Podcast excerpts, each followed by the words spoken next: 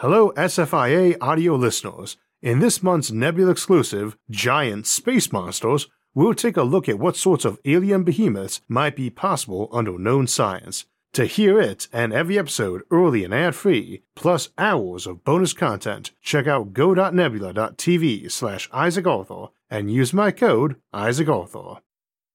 In the grand theater of the cosmos, amidst a myriad of distant suns and ancient galaxies, the Fermi paradox presents a haunting silence where a cacophony of alien conversations should exist. Where is everyone? Or are we alone? Welcome to Science and Futurism with Isaac Arthur for our long requested update to the Fermi Paradox Solution and Compendium episodes done back when the show was brand new, most of a decade ago.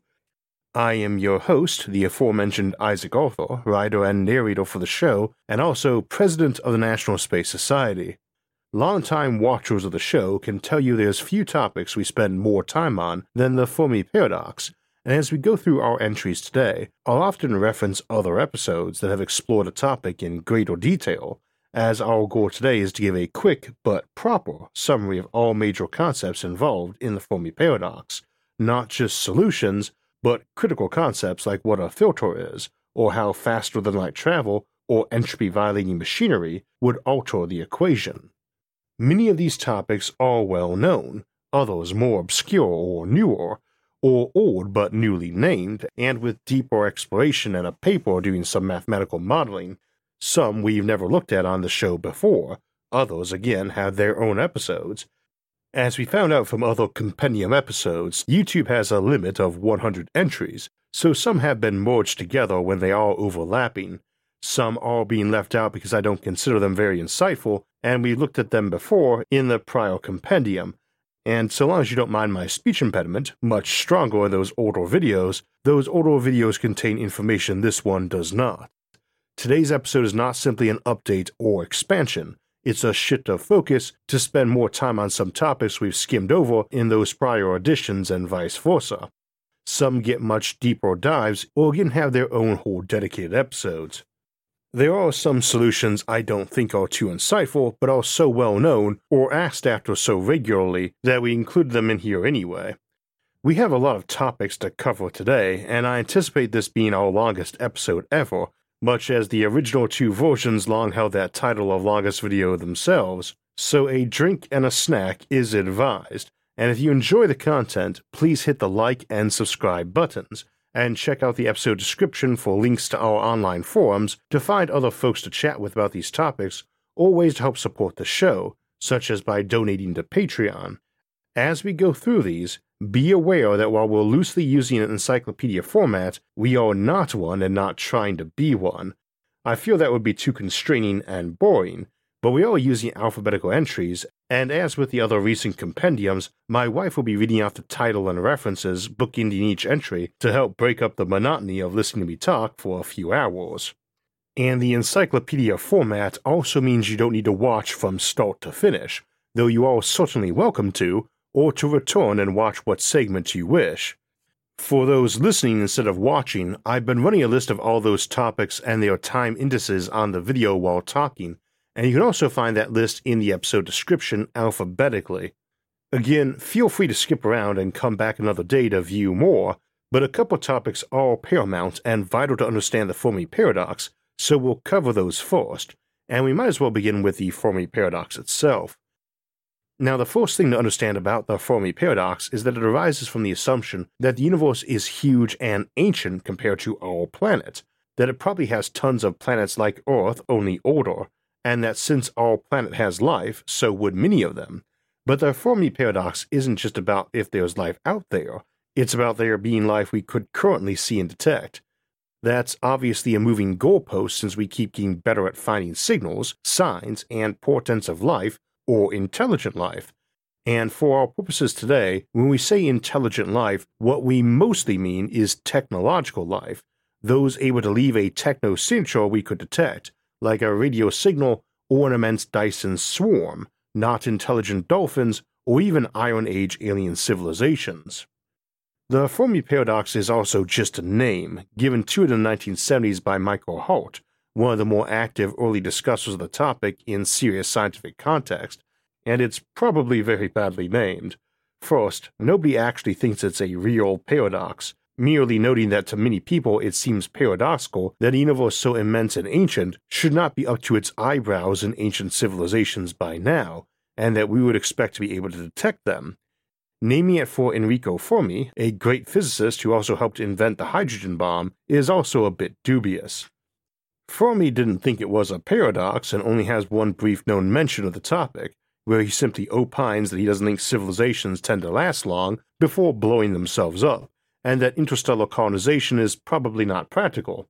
And again, he helped invent nuclear weapons and died before we landed on the moon, so it's not really surprising that he had been a touch pessimistic about our survival odds and galactic expansion. I would say this was essentially the default opinion of the science community for some time, too, with lots of notable exceptions, though. Shortly after the moon landings, when we were pretty optimistic about further space exploration, and when NATO and the Warsaw Pact seemed to be increasingly less likely to bury civilization in atomic ashes, we saw a lot of revisiting of the problem, and in the context of interstellar travel being possible, and that technology wasn't necessarily a ticking time bomb.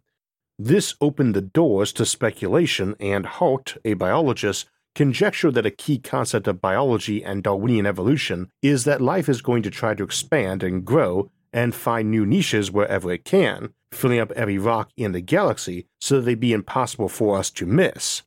Thus, any explanation would need to either show how they couldn't do that, or could but would choose not to do that.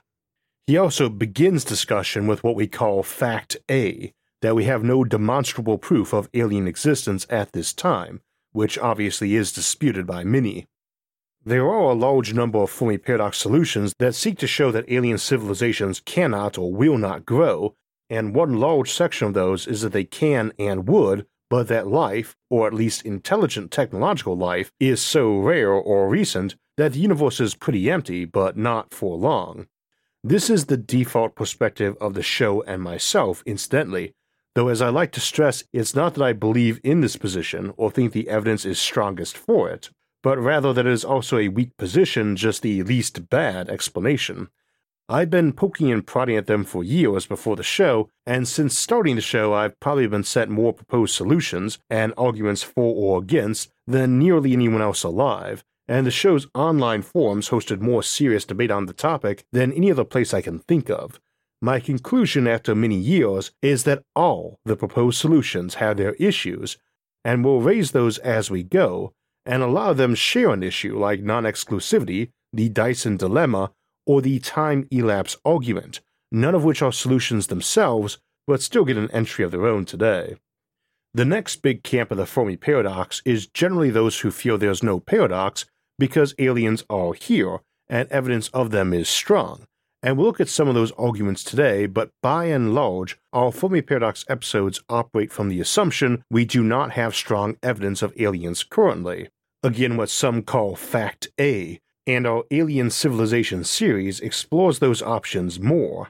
In those, we examine if a given alien group was acting a given way, what that would tell us, and if it fits the evidence folks often present. I generally do not like to do episodes discussing the veracity of any given bit of evidence here on Earth, though.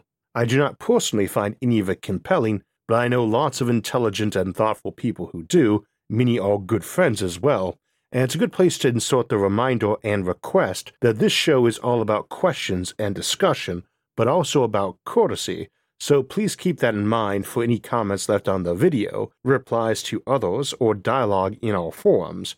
By default, this show and its audience tilt to the skeptical, though hardly universally, and my big reminder is that one of the reasons I do is not because I think aliens wouldn't visit Earth, but rather because I couldn't believe they would be able to do so and not pop in. And so we will be covering many of the solutions for why we might just not be seeing them, even though they are here and leaving evidence.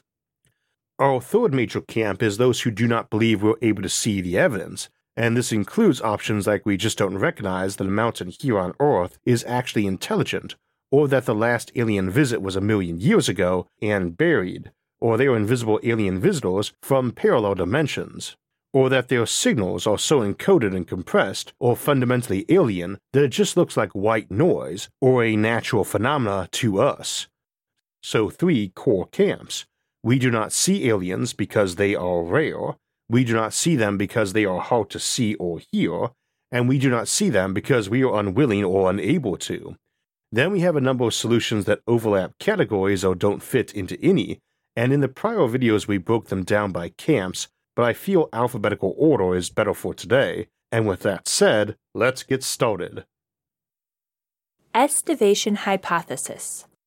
Estivation hypothesis is a newer theory from 2017, and part of the wider general category that aliens are mostly dormant or hibernating, but here for the purpose of surviving to an era where they can better use their resources.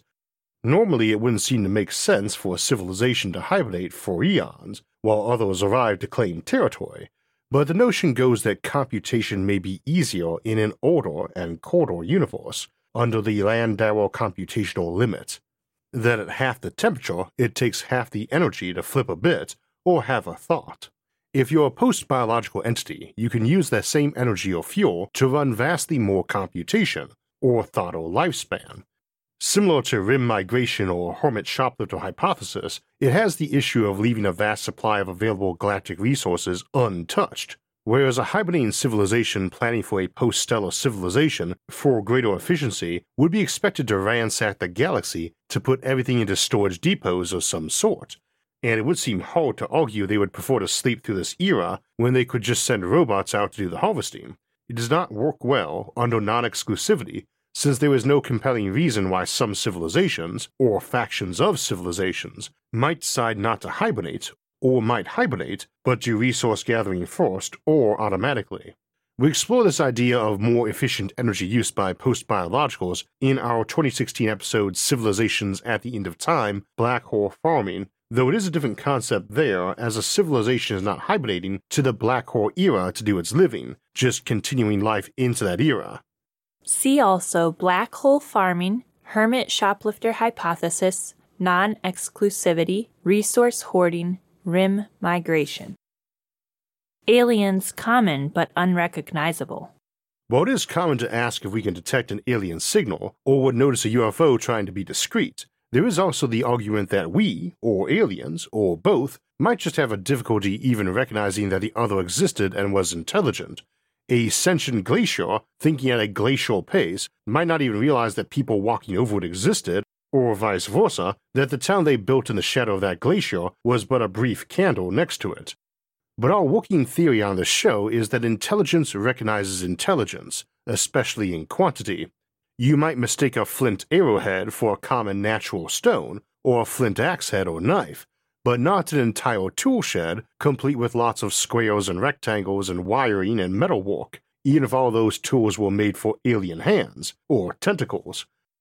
This notion that intelligence recognizes intelligence may not be universal, let alone applicable to life that might be visiting from some alternate reality or dimension, but it is critical to our approach to investigating cosmological phenomena that might be indicative of aliens. We might not be able to tell if some star dimming was a sign of a dust cloud, or a Dyson swarm, or a megastructure being built, but if it were artificial, we would expect other technosignatures, like a lot of radio traffic or peaks in some other unlikely part of the EM spectrum, or similar disruption in neighboring systems that appeared to originate first at some central location. A city like New York shows its artificial nature in 10,000 unrelated ways, and by default, we should expect an alien civilization to do the same. Nonetheless, we always need to be mindful that this is the ballpark notion that something artificial will often be accompanied by more artificial things and have multiple ways it appears artificial. And some we would expect might be absent. They may not use radio waves for communication. So, too, one single aspect of that artificiality might be incredibly easy to spot, like a lighthouse beacon light being recognizable far further away than the many tools or structures nearby. See also techno and biosignatures. Aliens used to visit Earth. A common trope in sci fi, as well as appearing in some religions, is that aliens used to visit Earth more in the past. This is a subset of ancient aliens, and one that usually assumes that humans were uplifted by those alien visitors, made either more intelligent or taught various ethics or engineering. This can range from benevolent to them visiting us to use us as slaves, as we see in the Stargate franchise. This tends to suffer from the problem of asking why the evidence of their visit isn't more obvious, and the question of where they went. And the former is more specific to this case, as while we can point at feats of engineering like Stonehenge or the pyramids, we know how people of that era could have built them. It is a common misconception that we do not when what we actually do not know is the specifics of how they were built, which is not the same thing, as we know a variety of methods they could have used that would have worked, and have a little evidence for some over others. Putting someone digging a ditch, for instance, does not imply alien help just because we do not know if they use a shovel, hoe, stick, flat rock as a scoop, or their bare hands. It also doesn't explain why there isn't more advanced tech out there, as while we often have folks say the more advanced technology is, the less durable it is, that is not inherently true. Any given device is exactly as durable as it is. Your technological level is at best loosely correlated. A modern slab of reinforced concrete is pretty durable. An ancient Egyptian pot or chair is not more durable than one built today, and with the intent of durability as opposed to price or weight.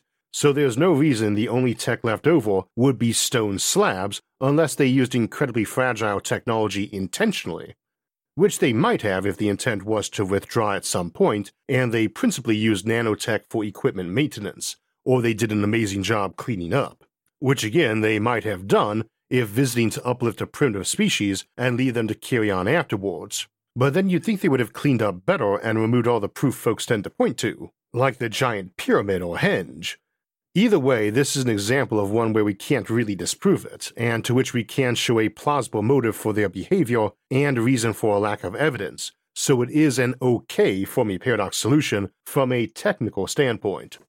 See also Ancient Aliens, They Hide From Us, Zoo Hypothesis. Ancient Aliens.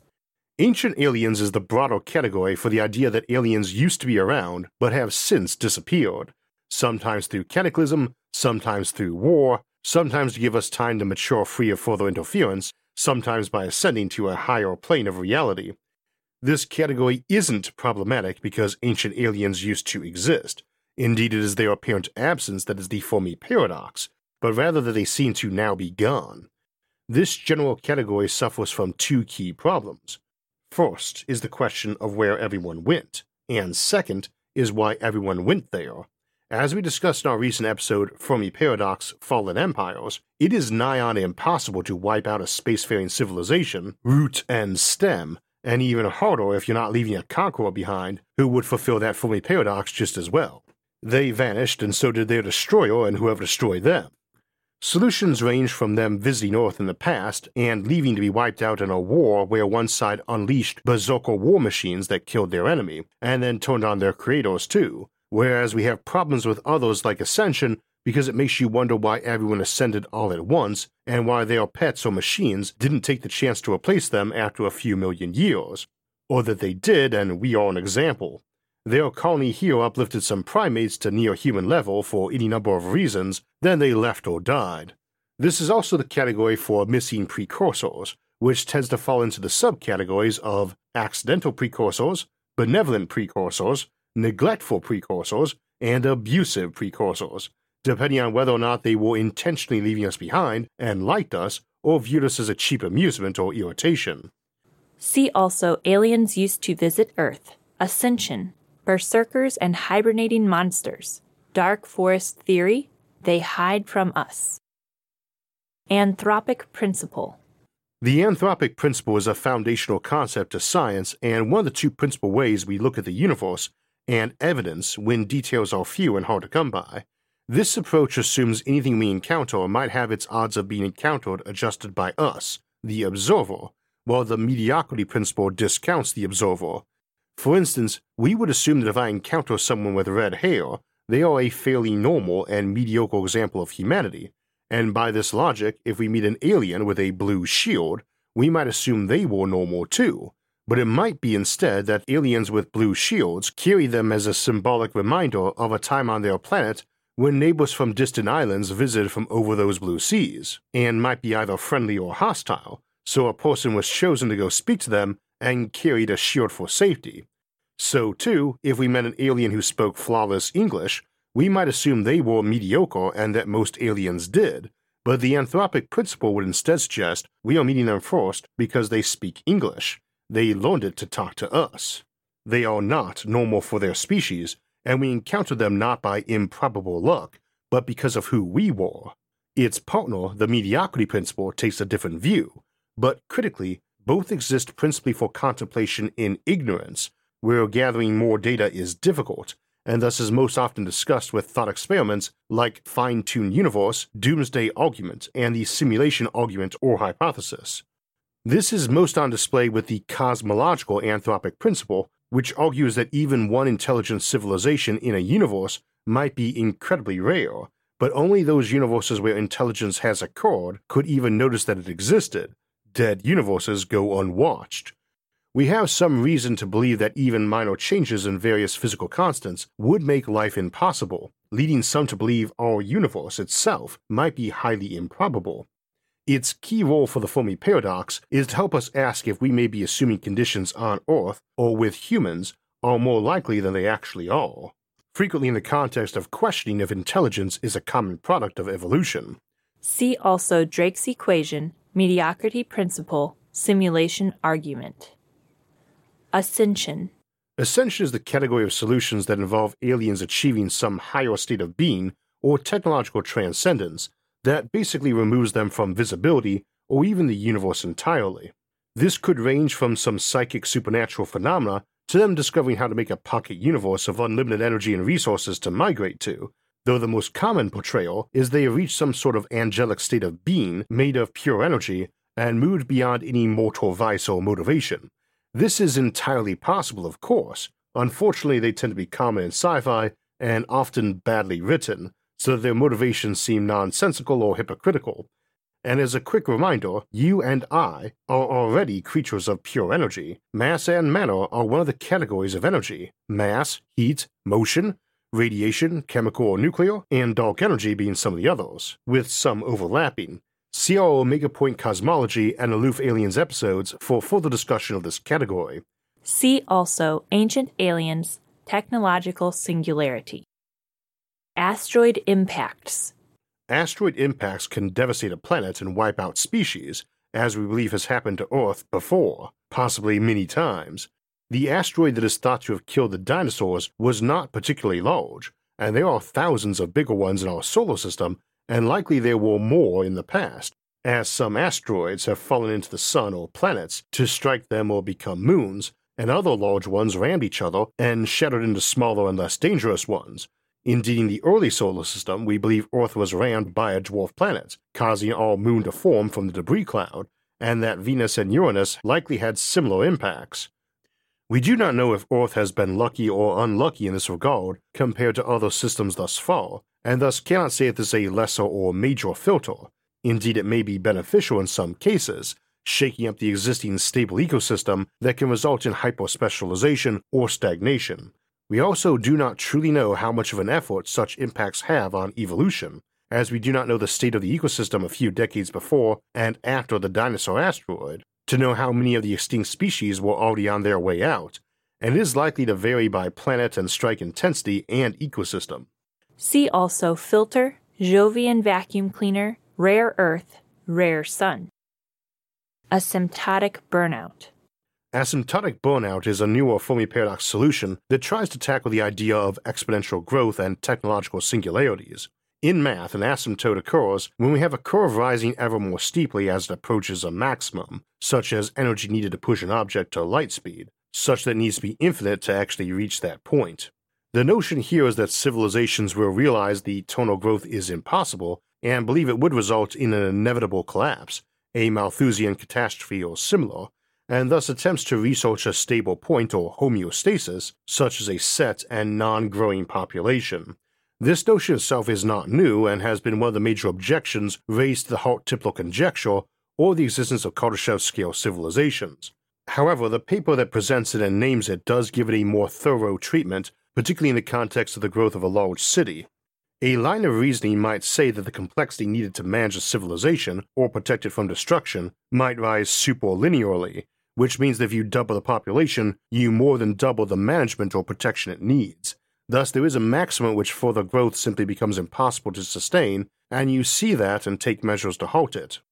The issue here is non exclusivity, and that it doesn't give a reason not to colonize the galaxy, and that always needs to be a strong one if we're assuming interstellar colonization can be made reasonably practical, because you now need a reason why you are willing to prevent anyone leaving, up to shooting down any ship which tries to leave to colonize a strange new world, and that you are willing to engage in this self imposed quarantine for astronomically long periods of time, it is possible, of course, but it is hard to argue how a colony being set up thousands of light years away by some breakaways is going to count as unsustainable growth that causes problems to your local system, any more than some folks leaving a major metropolis here on Earth for a ranch in Montana would. And it would be rather hard to imagine any city having a shoot on sight policy for those trying to leave, let alone every city that exists now, in the past, or in the future, which is the problem non exclusivity tends to present to any limit on growth of the voluntary kind. See also Hart Tipler conjecture, Kardashev scale, non exclusivity. Before we get back to ways to listen for alien conversations and explore the cosmos, I want to suggest a different way to listen to this show as we explore the future, and that's with top quality audio, like Raycon's everyday earbuds, Raycon's made a name for themselves by providing premium tech products at a great price. Not just audio, but other home technologies too, like their faucet filter or Magic 180 charging cable with interchangeable magnetic tips to be compatible with your devices. And they have tens of thousands of five star reviews, including mine. I've been using Raycon everyday earbuds for years now, and they've provided excellent audio quality even after a lot of abuse. I've accidentally put mine in the washer twice now, and they still work perfectly. Raycon Everyday Earbuds provide excellent battery life and noise isolating features that have let me enjoy audiobooks or podcasts even when mowing the lawn. And guess what? The best time to grab your Raycons is now. Their early Black Friday sale is here, offering from 20% off site wide to up to 50% on select items, including 25% off fitness earbuds and 30% off tech kits or the Impact earbuds and Impact speaker. Get an early start on holiday sales by shopping Raycon's early Black Friday sale today. Go to buyraycon.com slash Isaac Arthur to get 20 to 50% off site wide. Aurora Effect the aurora effect builds on percolation theory to discuss how few planets would be traditionally colonizable, how hard the journey there would be to make, and how hard it would be to actually grow and populate and terraform that planet. This builds on the notion that interstellar colonization is hard and tends to only be attempted rarely and on optimal looking targets, and then that once they get there, many might want to turn around or abandon the goal. This has some plausibility too, as in the story that inspired the name, the colonists arrive and discover a simple alien life that infects and kills some of their landing party. Some turn back, some remain, but the colony effort is impacted by this new problem and fewer people, and thus more likely to fail. It is easy to imagine a million and a half little problems popping up to make a colonial mission harder that were not expected, making success less likely than thought, with no help within a century of travel, also, that century of travel strongly implies many of the original colonists have died of old age and been replaced by descendants, some of whom may resent the mission and ask to take the ship home as soon as those who want to disembark do, and they can get refueled and turned back. Indeed, even a Methuselah ship, which assumes people are not subject to death from old age, still gives a century of travel to change one's mind as well as colonists born en route, and those who make the trip frozen might not need more than a few weeks at the new system to decide it was a mistake. The flaw, though, is the same as percolation theory. It relies on the assumption that space colonization will be rare and focus on the type of star systems that offer Earth analog conditions and sunlight. Until we actually demonstrate that our usual notion on this show of colonization, that involves fleets, not ships, and goes to every single star, building space habitats, not just terraforming planets, we do not know that this concern about colonization fizzling out is wrong. It is the reason, though, why I tend to assume Gardner fleets will have a ship available to turn around and journey to the system they departed from. Gardner fleets are designed for stopping at each system to drop off colonists and pick up raw materials for the remaining colonists to turn into gear for the next stop, while breeding up more colonists on the journey, and assumes at each stop some will want to colonize the new system and others stick to the life they know on the fleet. But some may want to turn around, likely using a locally fabricated Stellaser pushing system to make the journey quicker, and which would also allow colonies further back in the chain to send reinforcements, as we discussed in Rebel Colonies last week. For more details on the Aurora effect, see our episode Fermi Paradox and the Aurora effect. See also percolation theory. Axial tilt.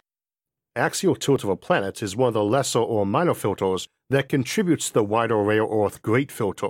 Earth is tilted relative to the Sun and our orbital plane, meaning the intensity of light on any spot on the planet varies by time of year, and the degree of tilt governs how much that variation is. Thus, axial tilt is a strong factor in how severe that planet's seasons are, and it is very likely our moon has impacted that tilt by being a stabilizing force, keeping Earth's tilt to roughly 23 degrees, while some models show it varying by up to 85 degrees without our moon. Polar circles are 23 degrees and places where the sun will not rise or will not set for long stretches, the longer the closer to the pole you are, so an 85 degree axial tilt would mean a planet would have its Arctic Circle stretching nearly down to the equator. This does not mean it's always cold, rather, it means the place most folks live on Earth now would instead be having durations of eternal summer and sun for many weeks, followed half a year later by a winter of eternal darkness for several weeks. This does not necessarily prevent life or even complexity, but such severe seasons would be a complicating factor. What's more, axial tilt can vary with time. We believe Earth shifts by about 2 degrees for the Milankovitch cycles and other variations associated like axial obliquity and precession, and perturbations from larger planets like Jupiter. See also filter, great filter, Jovian vacuum cleaner, large moon needed, rare earth, rare sun. Berserkers and hibernating monsters. One popular explanation for the Fermi paradox is that the galaxy is littered with sleeping machines or monsters that pop out to eat technological civilizations. This draws its name from the Berserker stories by Fred Saberhagen, which feature machine intelligences which wiped out their own creators and are intent on getting our other biological life too. Sometimes these are rogue von Neumann probes or terraforming machines gone astray, sometimes leftover superweapons from a war who killed the enemy, then turned on their creators. Most often fiction, they are a predator in the darkness with indistinct motives, as we see in Lovecraftian cosmic horror, and indeed many pre science fiction tales of dread. The Reapers from Mass Effect, Borg from Star Trek, or Shadows from Babylon 5 would be examples in popular fiction, and fleshing out their background and motivations only tended to make them seem less interesting as bad guys. And I think that's because their strategy's flaws start poking through. It makes people wonder why they are killing off intelligent life, how they missed Earth, why they wait till you've got spaceships to attack, and why they hibernate and do nothing in the meantime. It then runs into non exclusivity and the issue that the galaxy is not the same thing as the universe, so that a galaxy spanning sleeping predator should have been displaced by some expeditionary force from some other galaxy that did not twiddle its thumbs for million year long halftime shows. See our episodes Sleeping Giants and Gods and Monsters for further discussion. See also non exclusivity, our galaxy isn't the whole universe, technological singularity. Black hole farming. Black hole farming, as discussed in the first episode of our Civilizations at the End of Time series, refers to civilizations that use black holes as their main power source, either by methods like the Penrose process for dumping mass into existing black holes and getting energy from them, or via Hawking radiation. These methods are on an order of 100 times more efficient with mass energy than fusion. Critically to the Fermi paradox, it implies a lot of civilizations switch to use natural or artificial black holes as their power supplies, and also because black hole lifetime is so insanely long, dumping matter into them and moving to them basically serves as enormous batteries or bank vaults for after all the stars burn out. There is no advanced technology needed for feeding or moving existing black holes, or tapping the power released during feeding, or from the later stage high intensity Hawking radiation.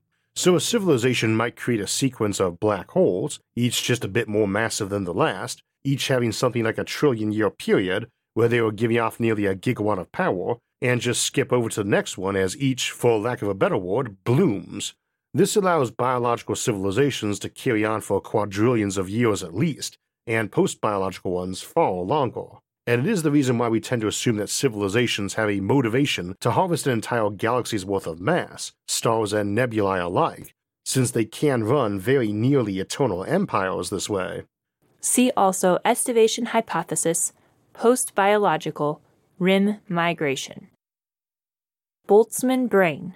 A Boltzmann brain is a hypothetical mind which assembles at random from particles bumping into each other. This is incredibly unlikely in our universe compared to evolution, but may be more likely in realities with different physics.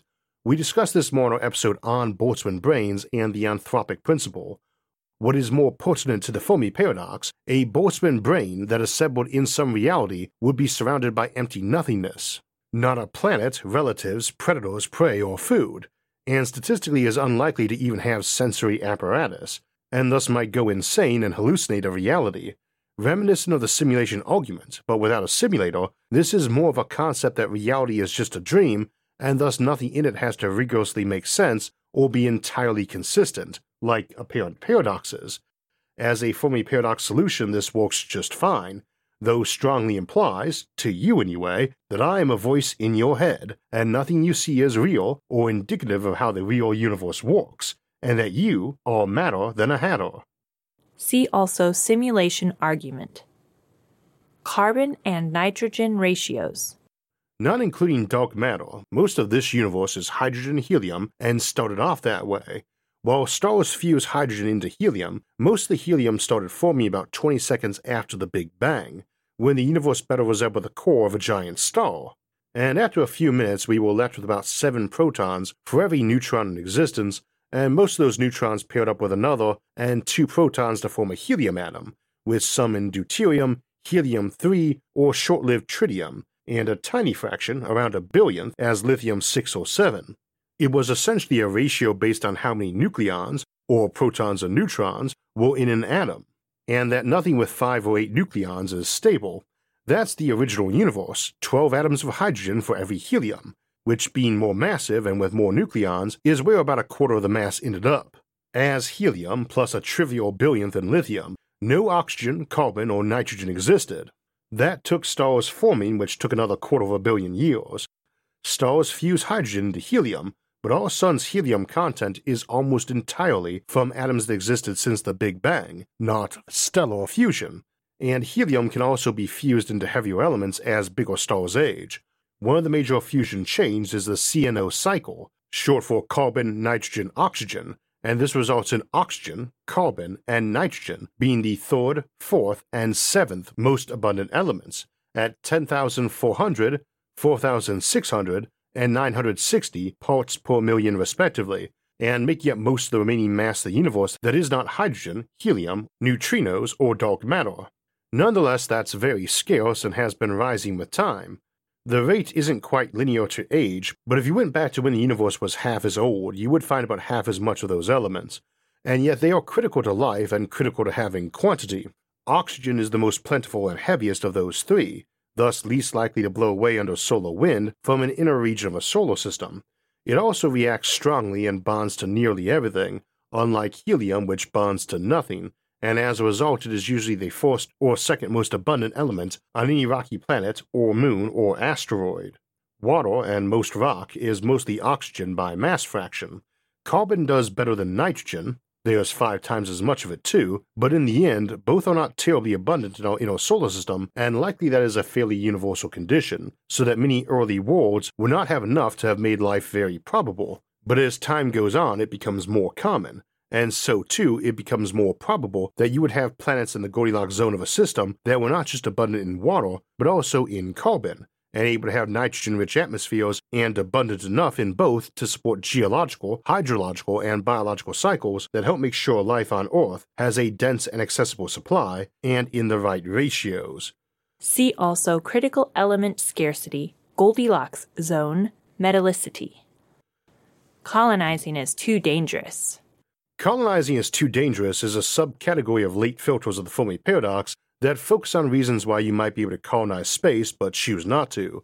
This is an interesting case as it has an example of convergent behavior to explain why all civilizations might do it, and thus it wouldn't be a violation of non exclusivity. The reasoning goes that in the absence of faster than light travel, you cannot really have a cohesive interstellar empire of any real size, and thus you decide the best plan is to limit yourselves to the K1 or K2 scale, which is still beyond enormous compared to any empire we have ever seen, and you just don't let people fly off in colony ships. Shooting down fleeing ships is insanely easy and foolproof. They cannot outrun your missiles, which need no fuel to slow down, and they do if they want to colonize anything rather than die in space when they run out of resources. We have discussed that in our space warfare episode, so you can plausibly maintain this sort of self imposed quarantine indefinitely from a technical perspective. From a political or social perspective, it gets harder, but your core selling point is that adding colonies near you doesn't give you much more than an enemy in embryo. As they will get divergent, and instead of having empty space all around you, you now have potential enemies, Friends and allies maybe too, but enemies, ones with doomsday weapons, or who might get lazy and unleash a von Neumann swarm of berserkers. In this regard, while it has its weaknesses, especially as a long term reason space doesn't get colonized even over millions of years, I do consider this one of the stronger Fermi Paradox solutions. See also Berserkers and Hibernating Monsters, Late Filters, Non Exclusivity. Colonizing is too hard. When it comes to reasons aliens might be visible to us, the idea that they are rare because of various filters is common, but some come after where we are at now, the late filters. And perhaps the most classic, dating back to Enrico Fermi himself, is that colonizing space is simply too difficult to ever be practical. We have many episodes devoted to that, the most recent being The Last Planet and Colonizing the Galaxy, and I feel the evidence favors space colonization being practical, but until the day that we not only have an interstellar colony, but several who themselves have begun sending out colony fleets of their own, we do not know if this is a lesser filter or some great filter. That maybe many get to where we are now and just never colonize much beyond their solar system because little is gained and much spent. And this is a critical concept to the Aurora effect and percolation theory, which tend to assume interstellar colonization is at best a marginal affair. Obviously, I disagree rather loudly and about once a week for nearly a decade now, as more than half our episodes speak to how space travel can become practical. Not exactly a shocking viewpoint coming from the president of the National Space Society, I suppose. For further explanation of why, see episode 1, 2, 3, 4, 5, 6, 7, 8, 9, and really nearly every episode up through today.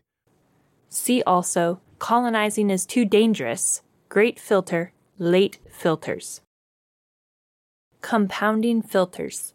Not all filters of the Fermi paradox are great filters. Some, like a planet being in the Goldilocks zone, are decently likely, while others, such as multicellular life or photosynthesis evolving where life already exists, seem likely in most cases. However, the cumulative and compounding nature of these sorts of lesser filters can stack up. In our original Fermi Paradox compendium, we walked through an example of compounding filters to show even a number of lesser filters could make a single example of life anywhere in this universe improbable. In simple form, if we assume 10 lesser filters, which were each just a 50 50 coin flip odds of passing, just half pass for each, the odds of making it through each of those is 1 half to the 10th power, or just under 1 in a million. In that episode, we listed 50 such filters that were commonly proposed, most of which were viewed as worse than 50 50 odds, and which, if true, would make intelligent, spacefaring life less likely than not to exist anywhere in the observable universe. Many proposed great filters can also be decomposed into a collection of lesser filters, such as the rare sun or rare earth great filter, where the former might include dozens of factors like star lifetime, brightness, whether it is binary or not, and more listed under that entry. See also Drake's equation, filter, Goldilocks zone, great filter, late filter, rare earth, rare intelligence, rare sun, rare technology. Cosmic collectors. The cosmic collector hypothesis derives from our alien civilization series, where we tried to deduce what might be indicated about our visitors if sightings were accurate. While somewhat tongue in cheek, the hypothesis suggested that if a prime directive of non interference exists and is enforced in our area of the galaxy, it likely is a quarantine that is only enforced to the degree seen as reasonable and necessary, like enforcement of most regulations with limited resources. Such being the case, it would be believable that visits to Earth might be by elements who have ramshackle spacecraft, prone to crashing or having their stealth systems fail, cannot rely on support from local forces, which might shoot them down or arrest them if they saw them, and which might have a lot of maintenance issues with ships and cloaking devices. Our notion here goes to our usual rule about alien invaders that Earth doesn't really have much aliens would want in terms of raw materials, and that only biological and cultural data unique to Earth has value. But you do not need to abduct humans for DNA. You can abduct a mailbox or vending machine and lift the DNA of many people off the letters or coins. Many other Earth unique things could have been collected before humans got technology, as we always assume aliens knew about Earth being inhabited nearly as long as they themselves have been around, or could be collected more easily once Earth joins the galactic community after all Prime Directive protection passes, or just sneak in and download Wikipedia, or rent a house in an area with good broadband and where a com laser to a satellite in space would go unnoticed among all the other traffic. So we posit that the only underground physical trade Earth and other primitive planets truly has is the sort of collectible items that people might really want originals of, and that the galaxy probably has a large black market for pre contact alien literature and art. In other words, the aliens show up to snatch up copies of first edition comic books and novels. As we also proposed in that episode, conflicting government conspiracy theories might result from many unrelated and tricksome alien smugglers having allies on the planet they duped into helping them, such as Smuggler A telling someone in the Defense Department they represented alien freedom fighters and were offering secret help, but needed you to ignore their radar signal and keep them quiet from your own government, which was infiltrated by the local evil Galactic Empire.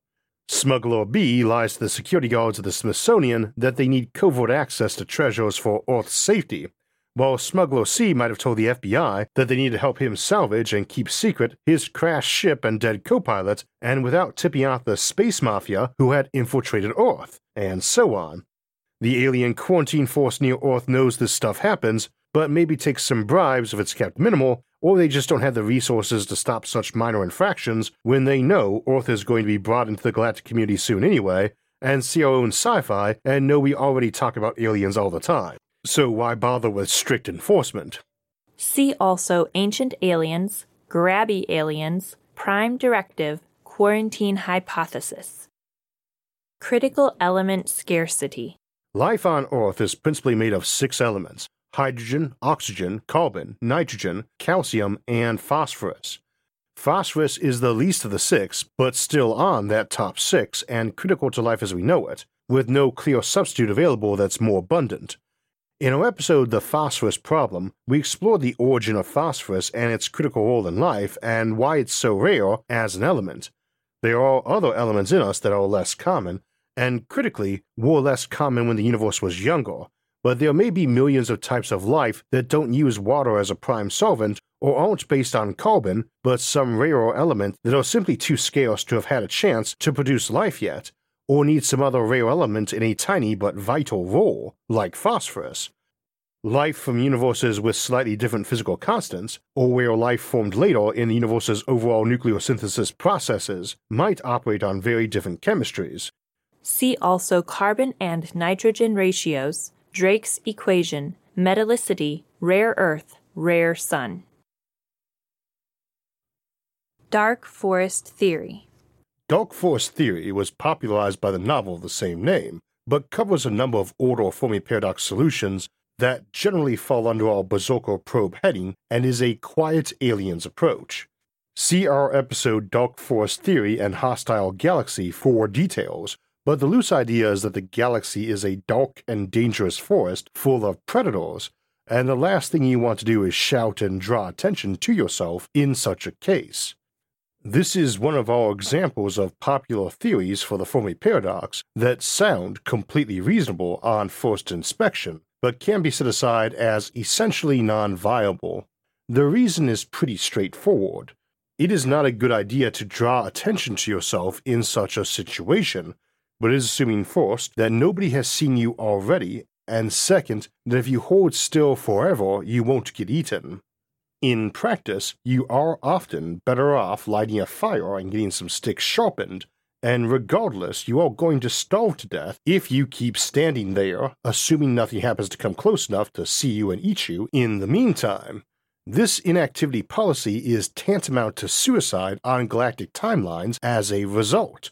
More importantly, not only should any civilization figure that out pretty quickly, but they would also be aware that their planet has been giving off technosignatures for centuries and biosignatures for billions of years, and that any civilization that could send an armada their way could also have sent probes if their telescopes weren't good enough to spot them, and that this is something they would almost certainly have done. And while some civilizations might hide indefinitely this way, in a silent universe, we would assume many would not, and thus some would be talking out loud, and once they did, others would shrug and say yes, especially if they were getting name specific messages, like sending a beam to Earth that had a pulse built in every 24 hours and 365 days, which isn't screaming into the darkness so much as tapping on someone's dining room window and waving at them at the table. So this is popular, but just has too many flaws to be a probable one. See also Berserkers and Hibernating Monsters, Non Exclusivity, Techno and Biosignatures. They hide from everyone.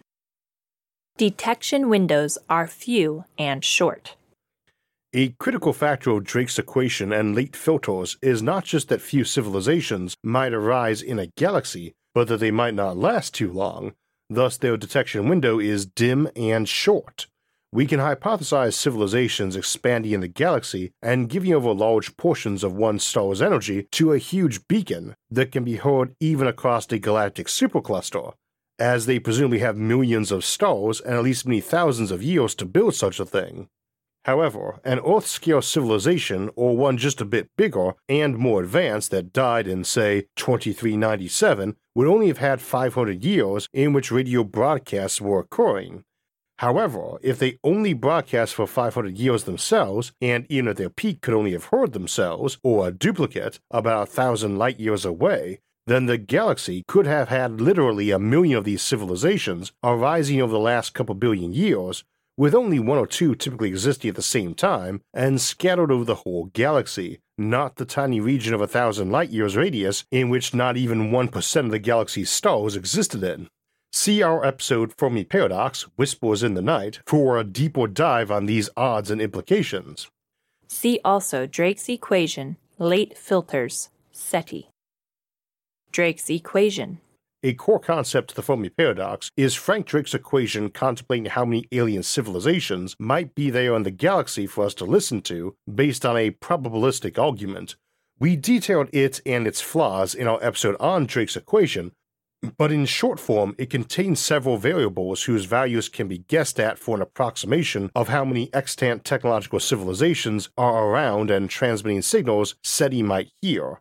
Those areas follow the rate at which stars form in our galaxy, the fraction of stars that have planets, the average number of those planets with potential habitability, the fraction of habitable planets on which life actually develops at some point, the fraction of planets which develop life, which is also intelligent, the fraction of intelligent life which develop technology, which is detectable to us by its signature, and lastly, the length of time which that technology is releasing said detectable signatures.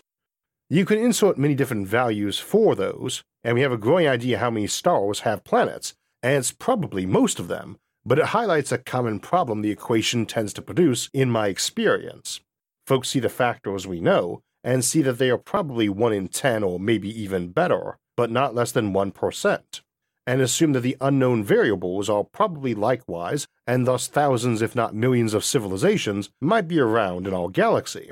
The problem there is that we don't have any idea of that value for some of those variables, and if just one of those filters was a big one, lottery odds, then life is ultra rare, and the great filters approach the Fermi paradox of concepts like rare earth are that a more complete Drake's equation with all the relevant filters as variables, many dozens, looks like something where intelligent life isn't very likely at all.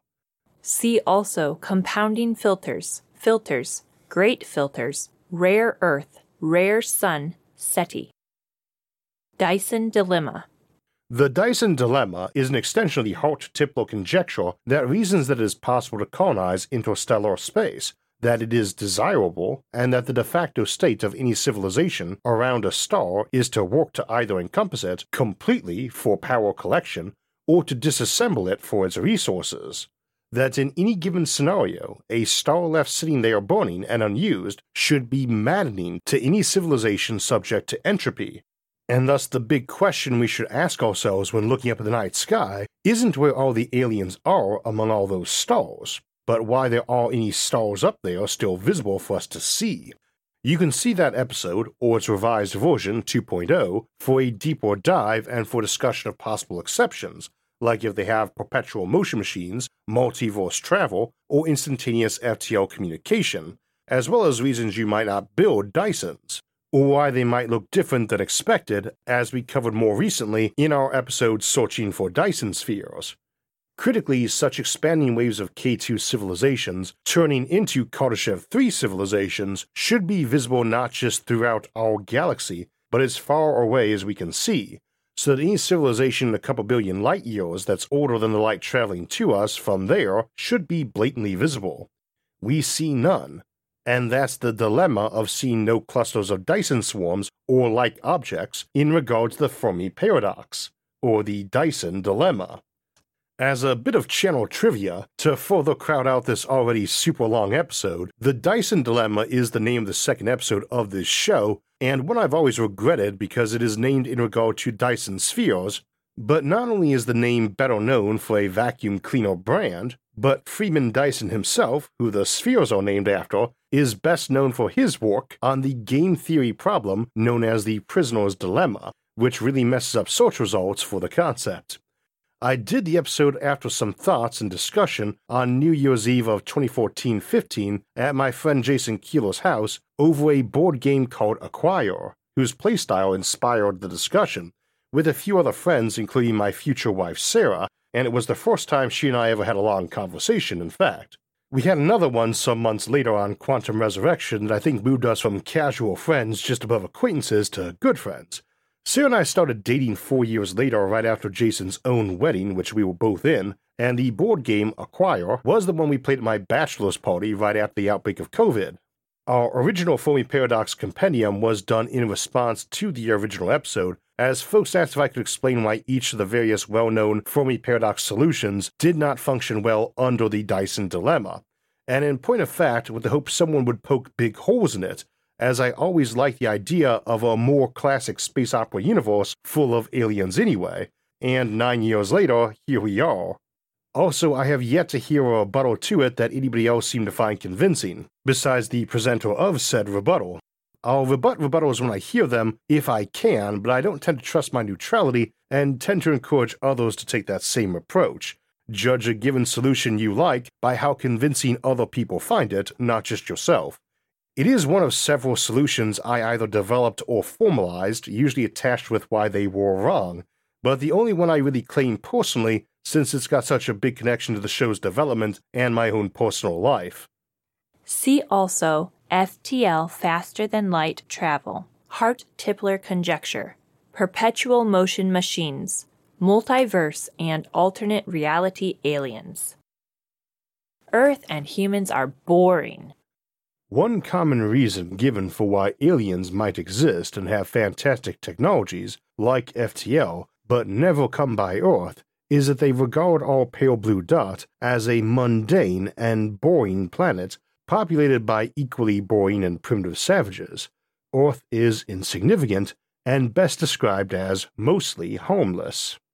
It makes for some good science fiction, and it never hurts for us to have some humility and consider that in the grand galactic space opera, we are bit players, not where the heroes come from, not pivotal in any way, whose planet might be mentioned, if known at all, only in the way people tend to mention Kansas, that boring place they flew over.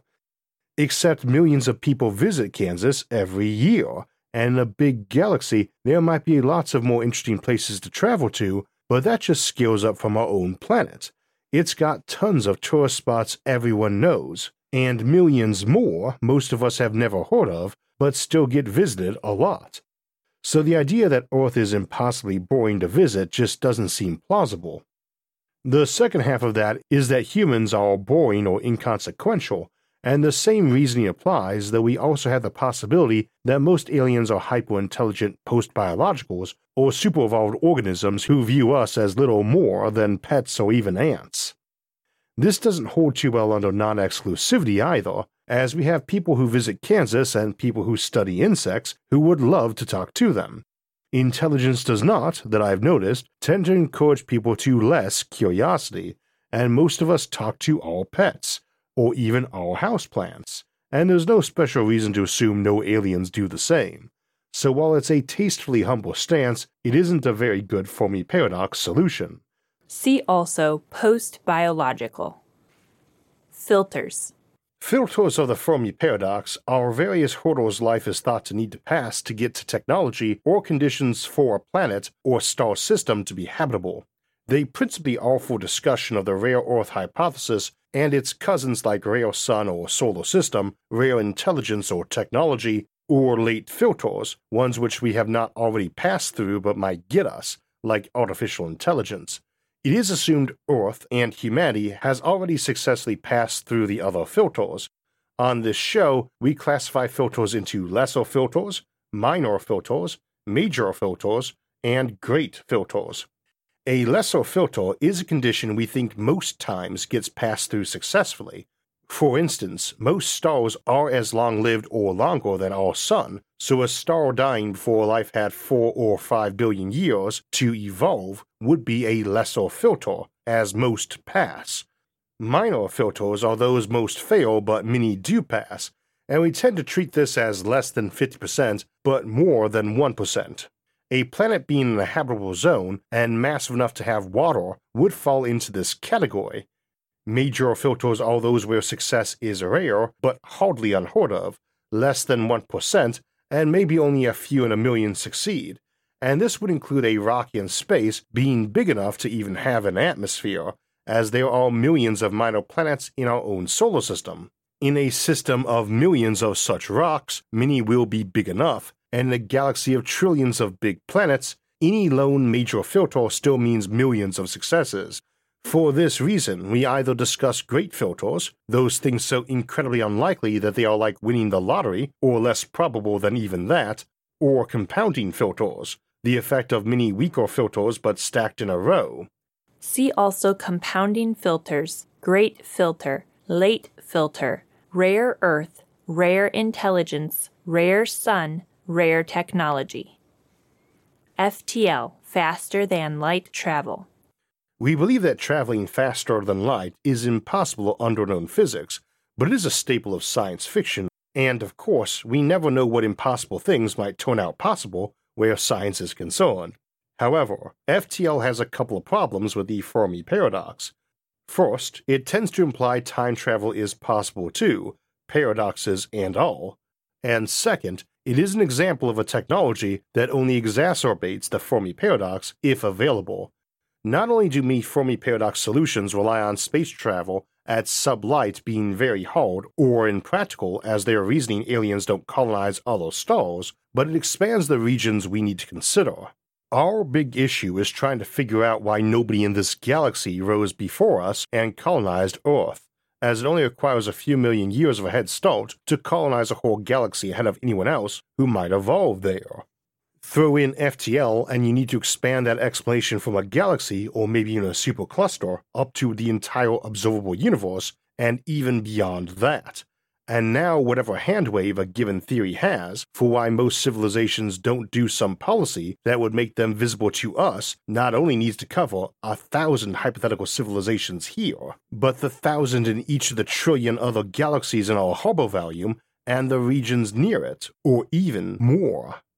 One in a thousand becomes one in a quadrillion, a big shift in odds, so, regardless of whether or not it is possible, it is almost never a good explanation for the Great Silence. See our FTL series for more explanations of how FTL might work or why it should not. See also Great Silence, Perpetual Motion Machines, Multiverse and Alternate Reality Aliens. Solution exacerbates the Fermi paradox. Time travel. Galaxy type and stability. One of the categories of filters that doesn't fit well into the rare sun or rare earth categories is the idea that some galaxies may not only have regions that are rough on life, but may be entirely hostile or have sterilizing events like quasar eruptions or black hole ring downs that just kill off any non technological species that can't predict and fortify against the event. This is not likely to be a strong filter in terms of existing galaxies Many might be hostile in whole or part, but probably not an overwhelming majority. However, it is very likely to apply to older galaxies in general, which were more active in terms of quasar and quasar like events, and thus may be the reason we don't see ancient empires. They just were far fewer and rarer until relatively recently. The rate and time for when galaxies become plausibly habitable is fairly critical to concepts like grabby aliens or the Dyson dilemma, since they contemplate Kardashev 3 and 4 scale civilizations as the eventual fate of any civilization which manages to get into space while their region is still empty of other intelligences. See also Dyson dilemma, grabby aliens, rare Earth, rare Sun, recent galactic catastrophe or war, stellar neighborhood, time elapse argument. Goldilocks zone. The Goldilocks zone is another term for the habitable zone of a system and generally means where liquid water is possible on the surface of a planet, even if more widely it's supposed to be those areas that are not too hot or too cold for life. The name derives from the story of Goldilocks and the Three Bears, which, if you're not familiar with it, charts the activity of a nasty little girl who breaks into the bear's home and eats their food and sleeps in each bear's bed before they catch her and eat her instead. And of course, the big problem here is that we don't actually know what is too hot or cold for life, and bears, for instance, are generally going to thrive in a colder environment better than equatorial lizards. Another key thing to remember is that the habitable zone size is based off the star's brightness and age, so they migrate with time, and many plants that might have begun habitable and warm early on might be scorching desert infernos not even the sandworms of Dune would tolerate before that world was old enough for intelligence to have evolved. Nevertheless, for all the uncertainties of what is habitable, it guides our basic hunt for techno and biosignatures, particularly the latter, not because we are sure other life can't exist, but because we know we do exist and hunt for parallel cases as the low hanging fruit of SETI. See also SETI, Techno, and Biosignatures. Grabby Aliens. As our contemplations of possible space colonization techniques and spaceship drives expands, it can often feel an inevitability that most civilizations, at our point, successfully colonize space and keep moving outward so they rapidly become loud aliens and stay that way to the end of the universe, simply growing bigger till they run into cosmic voids or other mega civilizations.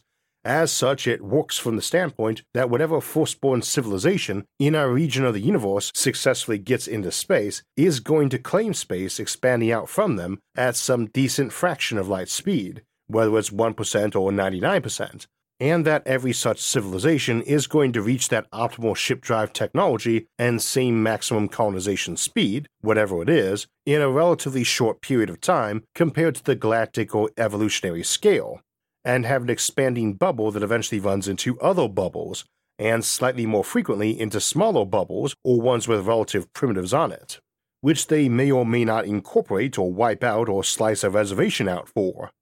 We assume no FTL here, so this is not a unified civilization, just an eternal wave of colonies growing and having someone on them decide they want more elbow room and leaving to settle an empty system.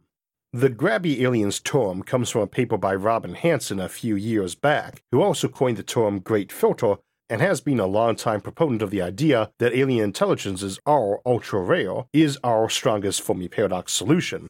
And again, the idea wasn't new, but the term really grabbed media attention, and I could wish it was a different one because it kind of implies greedy or locust like behavior rather than giant civilizations who just keep spreading out to dead and lifeless worlds as opportunity and desire permit, same as early human tribes probably did.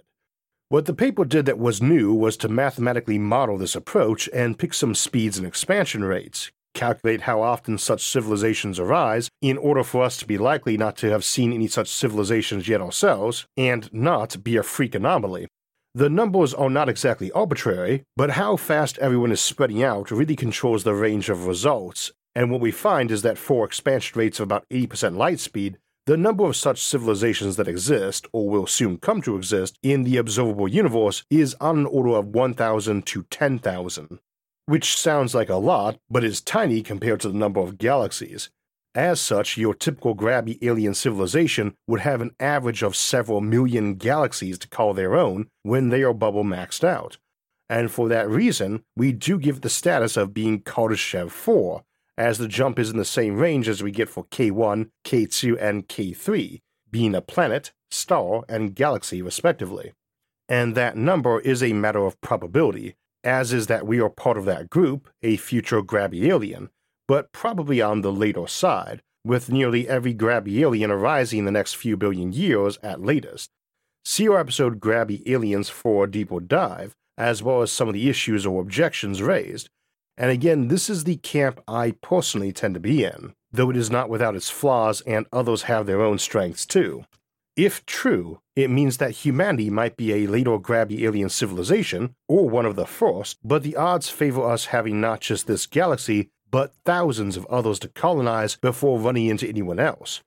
It is also likely that Hubble expansion would see a lot of smaller chunks of space never reached by any one of these bigger bubbles, so you might have millions of latecomers who are limited to a smaller region, a mere galaxy or two isolated by Hubble expansion in many billions of years, which is hardly a tiny amount of space. See also Dyson Dilemma, Hart Tipler Conjecture. Great Filter. Great filter is a term coined by Robin Hanson, an economist who's been one of the most active and long-time proponents of the general rare earth, sun, intelligence, and technology camps the Fermi paradox, that generally arises from the Hart-Tipler conjecture. The notion here is that life will surely arise and get spacefaring and expansive, if it is possible, often enough that even just one example in a galaxy will see that whole galaxy colonized inside a million or so years, and maybe beyond, as in the grabby alien scenario, which is the default perspective of this show. As a result, since this doesn't seem to be the case, there are probably tons of filters that prevent most from reaching the point we are at now, or one single great filter, something so unlikely to be passed that you have better odds of winning the lottery or being struck by lightning. Many have been proposed, but our ability to determine the strength of their filtering is limited at this time. See our Great Filter series for a discussion of the candidates in more depth. Some great filters would break down into a number of compounding lesser filters of various individual strength, such as the rare earth hypothesis is usually assumed to be, that simply add up to a great filter.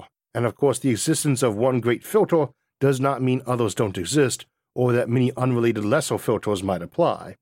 See also Dyson Dilemma, Filter, Grabby Aliens, Rare Earth Hypothesis, Rare Intelligence, Rare Sun, Rare Technology. Great Silence. The Great Silence is the observed condition of the universe by modern astronomy and SETI, the search for extraterrestrial intelligence, that we do not see anyone, and the basis for the Fermi paradox.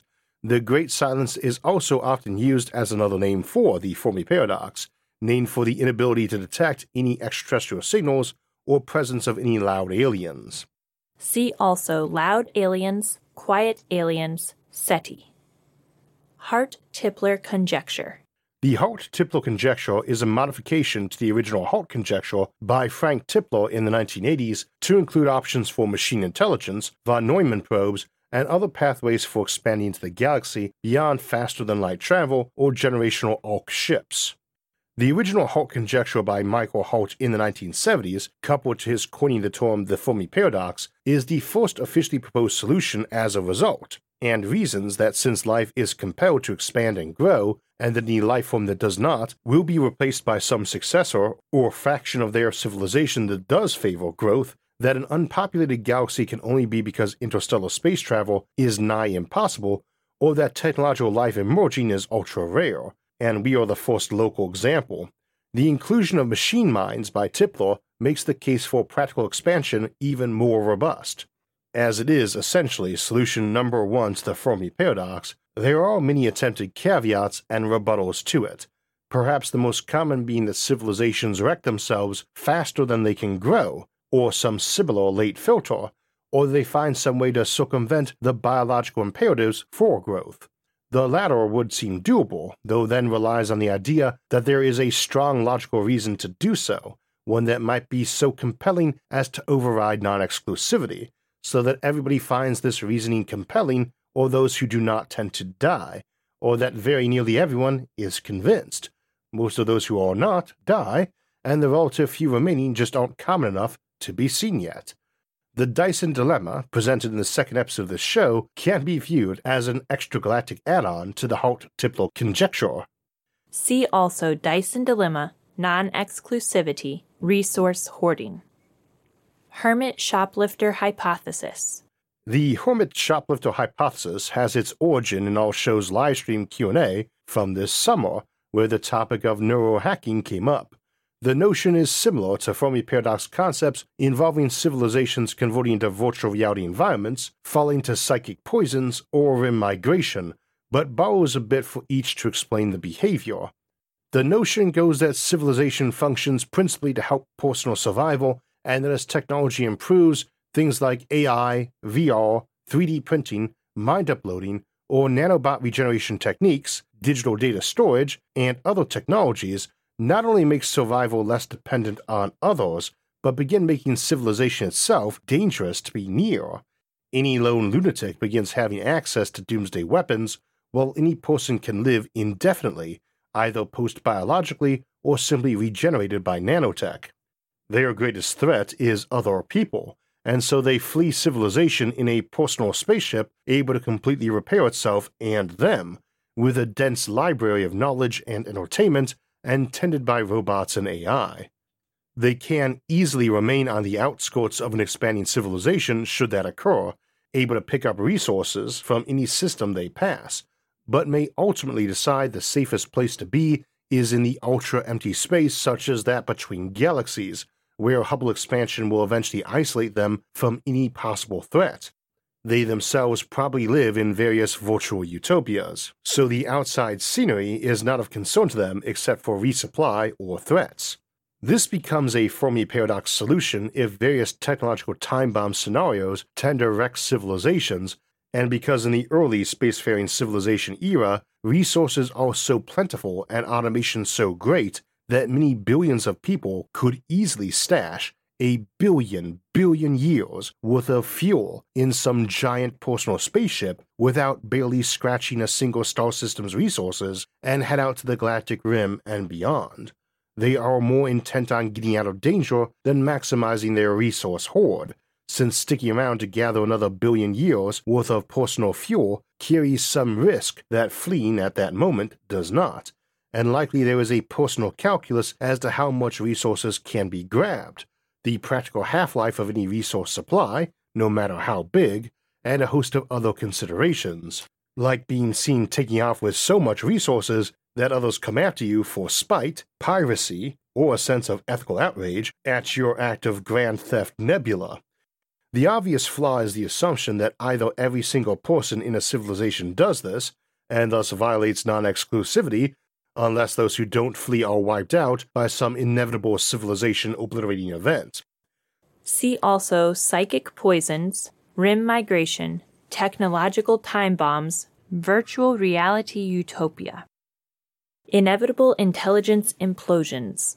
This somewhat broad category covers solutions that imply intelligence itself will inevitably find a way to destroy itself, and can range from everything from the Medea hypothesis to technological time bombs, or us inventing technologies that make us lazy or stupid or prone to nihilism or ennui. The key difference between this and others is that it covers any scenario where the destruction becomes effectively guaranteed once high intelligence is achieved, though it can also be a blanket great filter option for any number of self crafted doomsdays from AI to environmental damage or doomsday devices. See also neurohacking for happiness, nihilism or ennui, psychic poisons, technological time bombs, virtual reality utopia. Interdiction hypothesis. Interdiction is very like zoo hypothesis, except different in motivation. Civilizations don't expand faster and slam into each other because species agree to large buffer zones, and they don't talk to other low tech races because they've agreed not to on the grounds they don't want their potential rivals or enemies poisoning the primitives' minds about them, and they generally think conflict is best avoided by avoidance. Occasional minimal violations by rogue actors may be the source of apparent UFO sightings on Earth. The philosophy is to stay away from aliens. You can never wipe them all out, and everyone will know if you try and reply in kind. And you are always surrounded on all sides by potential enemies who have every motivation to attack you back if you try it. So it's easier to expand to an agreed size, leaving buffers, and get along with minimal contact. Everyone agrees to keep themselves pretty small, so nobody has a motive nor ability to go to war. And since their own descendants are likely to be pretty alien if divorced far enough by space and time, they may see no reason to go butt heads with actual aliens just to make room for distant mutant cousins. This one doesn't assume any particular alien motivation besides caution, which does not violate exclusivity, since we can assume, like curiosity, that caution is a trait probably shared by all technological civilizations. There is also a good reason to enforce it, and it's easier to enforce it with all that buffer space rather than direct borders. You still have the issue of newly emerged spacefarers getting angry nobody gave them technology and resenting that they were left to face endless disasters when a few easy bits of help would have saved untold millions. But the counter argument seems a little bit less smug, maybe, we didn't think you needed to be left alone because we are too high minded to interfere with primitives, even to save them from asteroid or plagues, but rather we agreed to this treaty. It's been around for a very long time before us, and even if we didn't think it was a good idea to keep it, we don't want to suffer the consequences of violating it. This rubs some folks the wrong way because they figure we ought to be able to talk to anyone, be friends with everyone, but interdiction doesn't say you can't chat a bit, just that it's kept distant and minimal. And realistically, getting along and tolerating other cultures is one of our cultural ideals that isn't too grounded in reality. We share common culture and biology, but still have a lot of cultural traits and traditions that infuriate or disgust each other, and that's not necessarily wrong. To quote the example from our original discussion eight years back, I don't want to go to war with a civilization that thinks you should deal with overpopulation by killing off anyone who doesn't get on the honor roll as a kid, and a lot of aliens that give birth to littles might have developed that habit and kept to it long before some form of birth control was invented. As such, I don't really want to be good friends with them either, or get to know them, and it's much easier to stay away from conflict by just staying far away. I don't find this case too compelling, though, ultimately because the easiest way to enforce this policy would be to loudly broadcast it to everyone as soon as they could hear and comprehend it, and we should be able to hear it now, along with long messages of self justification from this or that empire proclaiming how awesome they are. Given how closely this mimics the behavior of critters marking territory and trumpeting about themselves, I find this behavior much more believable than silence. See also quarantine hypothesis. Quarantine is self imposed. Zoo hypothesis. Inter-universe migration. A common reason suggested to explain why intelligence and galactic civilizations might be common, but missing, is that they developed the technology to travel to greener pastures and do so, which is plausible enough as a motive, but beyond us having no physical evidence of these greener pastures, we also would need to ask why they didn't leave some sort of presence behind. Would we really abandon Earth, for instance? And would we still not want resources near us? And if the answer was no, the pastures are truly that green and abundant, why not use some of that massive abundance to power a beacon on Earth or nearby, screaming into the void, hey, here's the diagram for how to build new and infinite universes. Have fun, enjoy, share it forward. And by the way, we are attached to our homeworld and bigger than you, so stay away from it since it matters to us, has no value to you, and we have quantities and sorts of weapons you would expect from a civilization with access to untold billions of worlds to draw on. And maybe not all would do that, but that's where non exclusivity comes in. If these places are so much better to migrate to, then at least some will do beacons telling others how, and the only reason you couldn't migrate there and keep your homeworld or other worlds is if it was one way, which means nobody could send back a message they arrived safely, which means many folks would probably decide not to take that leap of faith and stay in this universe anyway. See also Ascension, Multiverse and Alternate Reality Aliens, Perpetual Motion Machines, Virtual Reality Utopia. Jovian Vacuum Cleaner. The Jovian vacuum cleaner is a popular rare earth or rare sun or solar system filter, as it notes that our planet Jupiter has the effect of sweeping up large amounts of clutter that might otherwise bombard Earth with devastating asteroid strikes. This is often coupled to noting that large gas giants in an inner system would eliminate the ability for planets in the habitable zone, though leaves it open to livable moons of that gas giant. While definitely not a great filter, as many systems all likely possess Jupiter analogs in size and distance, it is a good filter overall. Additionally, the Grand Tack hypothesis that Jupiter may have formed roughly where the modern asteroid belt is now, migrated into somewhere between Earth and Mars orbit, then migrated back out to beyond the modern belt, is a reminder how easily a large planet or passing rogue planet or star could perturb a solar system, wiping out early planets with non technological life, moving them into regions too hot or cold to survive, or ejecting those planets entirely from a solar system. See also Filter, Great Filter, Rare Earth, Rare Sun. Kardashev Scale. The Kardashev scale is an astronomical approach to civilizations, seeking to discuss them in terms of our ability to see them, but does tend to get used for discussing the size or might of a civilization too, in the sense of a civilization with an entire planet, star, or galaxy's energy available to it. A Kardashev 1 civilization, or K1 Civ, is one that uses so much power that it would significantly alter its planet spectrum so as to be unmistakable for it to be natural. Kardashev 2 does that to an entire star, such as a Dyson swarm, and Kardashev 3 does this to an entire galaxy. This is the end of the original scale Kardashev proposed, but we consider a supercluster scale or grabby alien civilizations to be K4, and K5 to be one that does this to an entire Hubble volume or observable universe. See our Kardashev scale episode for more discussion of how insanely massive K2 and K3 civilizations can be and examples of what they would look like. See also Dyson Dilemma, Grabby Aliens, Loud Aliens. Large Moon Needed. Our moon is enormous, the largest non planet of the inner system, and more massive than Pluto and most other dwarf planets.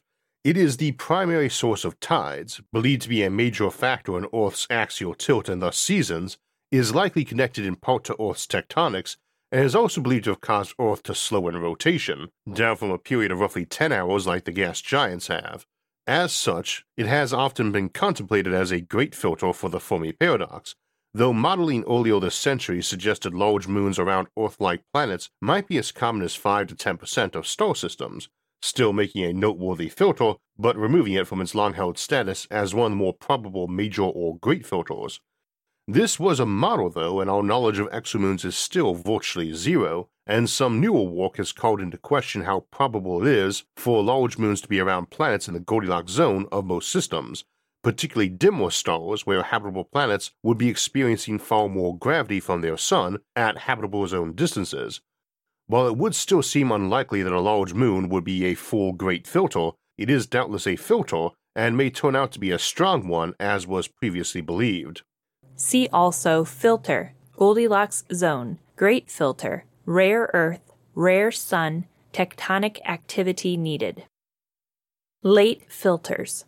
Late filters are those which are thought to weed out potential loud aliens after they have reached our current state, and generally fall into two categories Either one, civilizations in our state tend to kill themselves off before getting into space, or two, the ability to colonize space is deemed impractical, undesirable, or flat out impossible.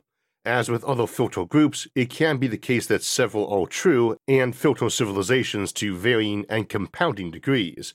See also asymptotic burnout, aurora effect, berserkers and hibernating monsters, compounding filters, filters, Great Filter, Hermit Shoplifter Hypothesis, Inevitable Intelligence Implosions, Percolation theory, technological singularity, technological time bombs.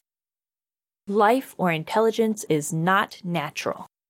This is the general category that suggests all notions of how evolution works don't match up to reality, such as abiogenesis being much more likely than not to never happen anywhere in the universe, or that intelligence could only arise from a supernatural origin, or via us being in a simulation, or the mad dreams of a Boltzmann brain. Generally, this category doesn't tend to be subject to falsifiability scientifically, and this is hard to discuss in terms of likelihood and flaws. Obviously, if the first life were made by an all powerful deity or some programmer in a higher reality, it is going to be relevant to the Fermi paradox.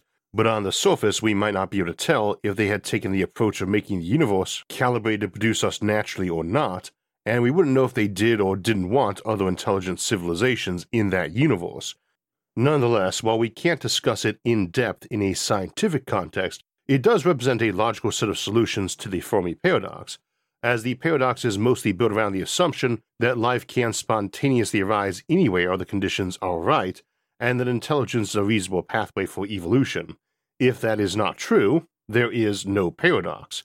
Though it does raise other problems too, a popular one to be to wonder why the universe is so large if it is artificial and we are all that's in it. See also Boltzmann brain simulation argument. Loud aliens. Loud aliens represent the default problem of the Fermi paradox and the Great Silence, as they are what we expect to see if space colonization is practical. Loud aliens are distinguished by possessing all three of these characteristics. They expand into a galaxy fast, they last a long time, and they make visible changes to those areas they reach. They may or may not expand beyond their own galaxy or skip primitive or undesirable planets. They may or may not be biological anymore, or be some AI successor that wiped their precursors out. They may be unified in goal and direction, or entirely divergent and unconnected to branches of their original civilization back on their homeworld. But the key characteristic that distinguishes them from other types of civilizations is that they essentially leave a very detectable presence by being big, visible, and long lasting. We call that loud, since the usual context for discussions in the 1970s and 80s, when most of this was first getting seriously discussed, revolved around SETI listening for radio communications and signals. Glaringly obvious aliens is perhaps a more appropriate term, and the low hanging fruit of the Fermi paradox, and their apparent absence is one of the main reasons for the Fermi paradox. By default, that's what we think we should expect to see in a universe as old and as large as this one ancient, giant, and very visible civilizations, because it's what we want to do go out and explore and colonize new worlds and put up big beacons and billboards advertising them for visits and immigration, and just keep on doing that in an ever expanding wave until the stars themselves burn out. It is the opposite approach to hidden civilizations, as the assumed strength correlates to sheer numbers and resources, or that hiding is not practical. See also Dyson Dilemma, Grabby Aliens, Great Silence, Quiet Aliens, SETI, They Hide from Everyone. Low Energy Ecosystems. Low energy ecosystems or low energy flux ecosystems would be those in which a vast abundant supply of energy like photosynthesis was not available in its absence, a given planet or moon simply doesn't have that much biomass available to make its ecosystem. A small asteroid with life on it, even with plentiful sunlight, is going to have a hard time having an ecosystem big enough for the sorts of complex evolution and diversity Earth has, too. A subsurface ocean on a large moon has this same problem, and an icy world far from the sun might have lots of slow moving life that lived many centuries, but might not have had many overall generations to evolve yet. We have to be mindful of this when contemplating potential life bearing worlds outside the Goldilocks zone of a system, because they might have life, but probably couldn't have had time and scale enough to have permitted intelligence to arise as it did on Earth. That said, you might have some world where natural ambient temperature superconductors formed and organically, so the big human scale brain was so compact and low energy that it fit on a thumbnail and ran on less power than a tiny LED light of the type we use to indicate power is on for a device or its status, in which case intelligence might come very quickly as it's very cheap and compact. See our episode Non Carbon Based Life for further discussion, but this concept of low energy ecosystems is generally viewed as a strong filter on what sort of places life can arise on and how long it would take so that a frozen planet might have intelligent life, but not till the year 1 trillion AD. See also Goldilocks zone. Mediocrity principle. The mediocrity principle, or Copernican principle, is a foundational concept of science and one of the two principal ways we look at the universe and evidence when details are few and hard to come by. This approach assumes anything we encounter is most probably a fairly normal and mediocre example of whatever type of thing it was. As we gather more examples, we can increase our degree of certainty that something was normal, or realize that it was not, and our encounter with it was freak luck. This is our default approach to science, and in the context of the Fermi paradox, is why we assume any paradox is in play, as the Copernican principle specifically reasons that Earth is not special, not the center of the universe, and likely a mediocre example of planets all in all. This reasoning is also embedded into Drake's equation, which is essentially trying to determine how improbable and non mediocre Earth is, and in the idea of non exclusivity, which takes that as the default view of any given conditional alien behavior. Its partner, the anthropic principle, takes a different view, but critically, both exist principally for contemplation in ignorance, where gathering more data is difficult. See also anthropic principle, Drake's equation, non exclusivity. Metallicity. The metallicity of a star is defined as the percentage of its mass that is not hydrogen and helium, and thus the first stars would have been about 1 part per billion metallicity, and that's just lithium 6 and 7. These are the hypothetical population 3 stars, with population 2 being middle aged low metallicity stars, and population 1 being the newer ones like our own Sun.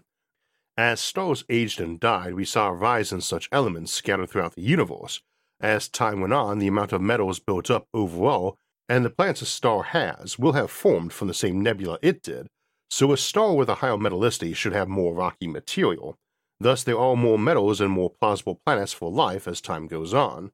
This is not evenly spread through, and even relatively early on in the universe, you would have had planets form and hydrogen helium blown away by solar wind. So a Saturn mass planet that only had 1% metallicity can still leave an Earth mass rock behind if you strip that hydrogen helium off. So, too, several local supernovae could have produced a high pocket of metals fairly early on in the universe, and they do tend to happen in clusters like that. Thus, this is more of a hypothetical timer affecting the timeline and probability of a metal-rich world forming in quantity in places where life might plausibly develop and not be wiped out quickly, like near galactic core or in an ultra-dense globular cluster. See also carbon and nitrogen ratios, critical element scarcity, galaxy type and stability, rare sun, stellar neighborhood. Miniaturization. A common suggestion, especially in post biological civilization contexts, is that humanity would never go to the stars because we keep finding ways to get ever more efficient or miniaturized with our computers. This has the issue of non exclusivity unless we're assuming post biologicals wipe out everyone else. But it is worth noting that smaller and faster civilizations would likely find interstellar travel time lag even more upsetting, as they might be experiencing a subjective time rate far faster than we do making multi century journeys feel like eons. Of course, instant travel by light transmission alleviates that problem by letting you build a robot who travels to a star and builds a receiver. We discussed this in more detail in our episode, The Fermi Paradox Digital Empires and Miniaturization, which examines concepts like Kardashev 2 digital civilizations and Matryoshka brains. But at its core, while they may build an expanding central hub, even to the Birch planet scale, which I'll just name a Birch brain at this point, they have every reason to engage in resource hoarding and sending out automated missions to do that. So, no matter how efficient they get, when a single automated probe can be dispatched to replicate and bring back more raw materials and fuel, they still have every reason to send it. Being 99.99% efficient just means you can do 100 times more with the same entropy as someone who is 99% efficient, so adding to the base supply still helps. See also Kardashev scale, non exclusivity, post biological. Multiverse and alternate reality aliens. Our universe is huge and likely expands far beyond the observable portion and the cosmological event horizon, but it may be a tiny spot in comparison to all reality in the multiverse, As such, if travel is possible between here and that wider realm, we must not only consider how migration to it might appeal compared to interstellar migration, but if we might get visitors from such multiverses. As an example, any given multiverse that develops travel should travel to more than one of its cousins, meaning a lot of visitations. Also, if it is easier to step from here to one of the many copies of Earth, where humanity never evolved or died off early, that is vastly easier colonization than interstellar travel. And worse, there would be far more uninhabited Earth clones than planets in our observable universe, and probably a far higher ratio than one in a quadrillion of such worlds to one where humanity or some other intelligence emerged. So this is a case that is both a decent Fermi paradox solution, if reality is set up this way, as well as one that might only exacerbate the Fermi paradox if true, as we would need to worry about visitors or invaders from other realities, not just other stars. See our episodes Fermi Paradox Multiverse and Multiverse Warfare for more discussion. See also Great Silence, Interuniverse Migration, Perpetual Motion Machines, Multiverse and Alternate Reality Aliens. Solution exacerbates the Fermi Paradox, Time Travel. Neurohacking for Happiness. Similar to virtual utopia, this idea contemplates that humanity might prefer artificial worlds or mind states to colonize the galaxy. However, it assumes a specific approach of us putting wires into our head that stimulate our pleasure centers. This has a non exclusivity element of many people potentially finding that undesirable to try, but we can contemplate involuntary options, like a tyranny using it to keep people in line. However, such a civilization ought to have a desire to expand its resources even just by mining them elsewhere and bringing them in. It is possible they would not have great and reliable automation the way a virtual utopia essentially has to have, but unlikely. This is a technology that is likely very possible, and sooner than not, tackling it might be a late filter. At the same time, we also have other sensations, like stimulating satisfaction or sadness or preventing boredom, that can shift the dynamic we would expect to happen away from the implication of billions of people sitting in a cheerful, drooling stupor. Also, there's no implication that technology would leave you in a state of stupor. I can see many different ways this could turn out, and thus for that reason can't see it being a Fermi paradox solution, merely a decent later filter, as there is no obvious and convergent ending for such tech and civilization with it. One more interesting scenario, though, would be our hermit shoplifter hypothesis in tandem with this being a vulnerable world scenario, as people might flee with this technology to deep intergalactic space to enjoy it on their own for eons by themselves, where no one can unhook them, while those who avoid the tech or use it to control others might find themselves self imposing a quarantine, not letting anyone expand outside their grip until eventually the place collapses. See also Hermit Shoplifter Hypothesis, Self Imposed Quarantine, Virtual Reality Utopia. Nihilism or Ennui. One of the more common concerns for civilizations is that they may come to a state of nihilism or ennui where they simply feel they have no purpose or collapse. While normally this would seem at odds with non exclusivity, as we would not expect every person a civilization, let alone every civilization, to suddenly feel their existence had no purpose, this Fermi paradox solution argues that this is an inevitable state of all civilizations, something they must converge to, that existence has no meaning or purpose, and thus it is inevitable that civilizations that are constantly growing more intelligent and knowledgeable will come to this conclusion. It is also often suggested as a fate for non biologicals, such as a computer mind that will leap into sentience and begin building its brain bigger and bigger until it becomes so smart it can't escape the realization its existence does not matter, too clever to fall for self deceptions, and that continuing doesn't serve any purpose and shuts itself off.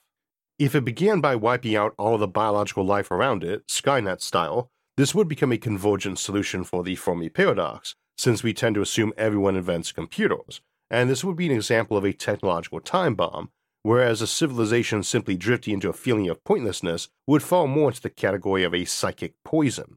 While a popular solution, or rather a popular category of solutions, this has a few big flaws.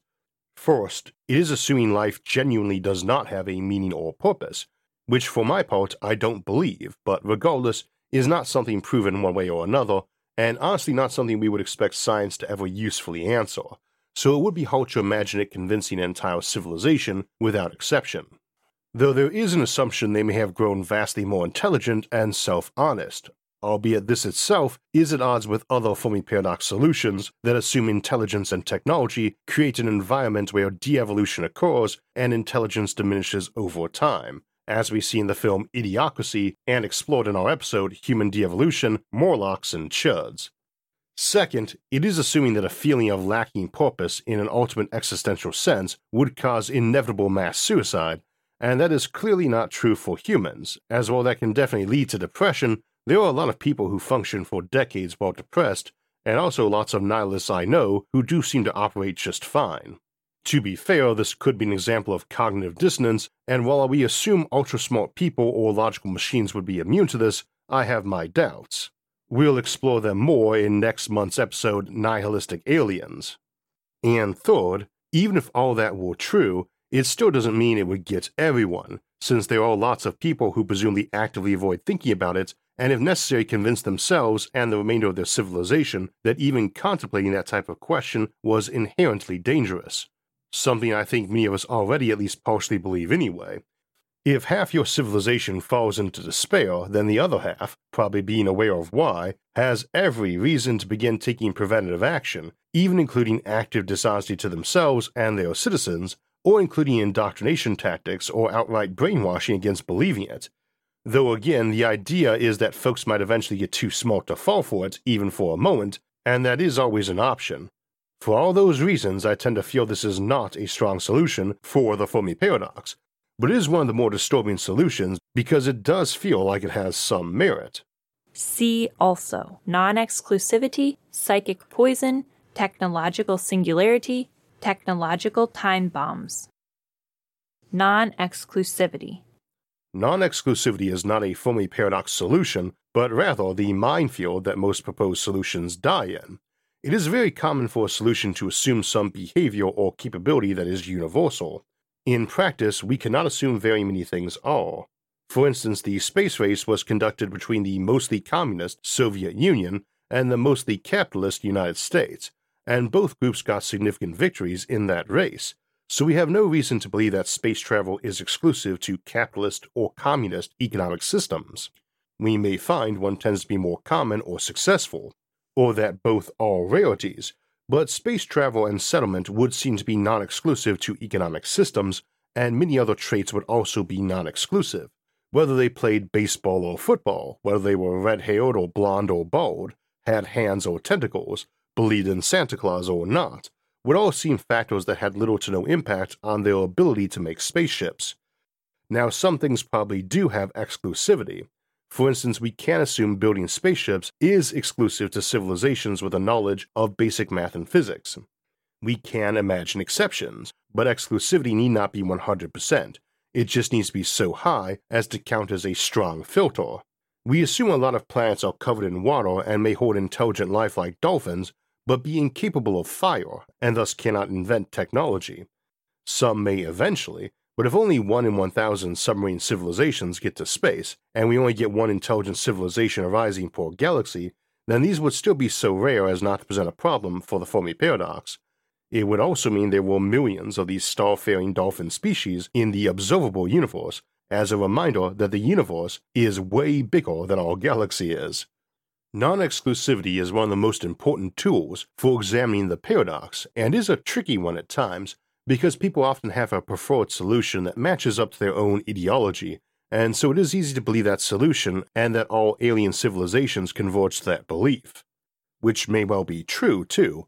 We couldn't really say for sure until we have scattered interstellar colonies that hold disparate views from each other on said issue, though for my own part I tend to assume many systems can be made to work, if not all as well and that high tech post scarcity civilizations can make a lot of systems work by sheer abundance and brute force, and that space colonization will often be most attractive to those who want a clean canvas to set societies up on. If you've got a minority religious or political view, jumping on starships with a bunch of your allies for a new world has its appeal, and a lot of people back home might cheerfully fund the endeavor to send your most fanatical followers away and just assume your colony will collapse or change views with time strangled by its own smug ideals. Still, this is the main rebuttal to challenges to a proposed solution as violating non exclusivity, that the behavior or trait in question may not be universal, but that it is so strongly convergent that very nearly every civilization capable of space travel will get this behavior or trait before getting to the interstellar scale, or that only civilizations with this trait or behavior last long, thus maybe only half have it when they begin, but after a millennia, 99% who didn't go extinct, and the average interstellar civilization lasted a million years, then 99.999% of civilizations currently around would have that behavior or trait. Needless to say, the arguments for convergence should be very strong ones, as should those for why a given semi exclusive trait need not be, like building an interstellar spaceship when you can't figure out basic math. And even strongly logical reasons need to be questioned. After all, if someone were to prove conclusively that free will and purpose didn't exist, causing many logical people to give up on life, you would still have lots of logical folks who did not, and lots of folks who refused to even discuss the option or review that evidence. So, too, computers would seem a no brainer for space travel, but advanced ones beyond what we currently have, or even had in the 1990s, are not necessary for navigating space, even interstellar space. So, a civilization very worried about AI could ban advanced computing and probably still colonize space. That one exception might be the only surviving civilization of thousands that arose in their galaxy, and yet they could settle the whole place, including the burned out or grey gooed planets where AI ran amok and wiped everyone out. On the other hand, just because it is possible for some space whale species to evolve in an asteroid belt and naturally adapt for interstellar travel does not mean this occurs often enough to really circumvent the exclusive relationship of developing space travel and a knowledge of science. Of course, that probably deserves the caveat of keeping in mind that what's normal probably isn't what's right for the Fermi paradox.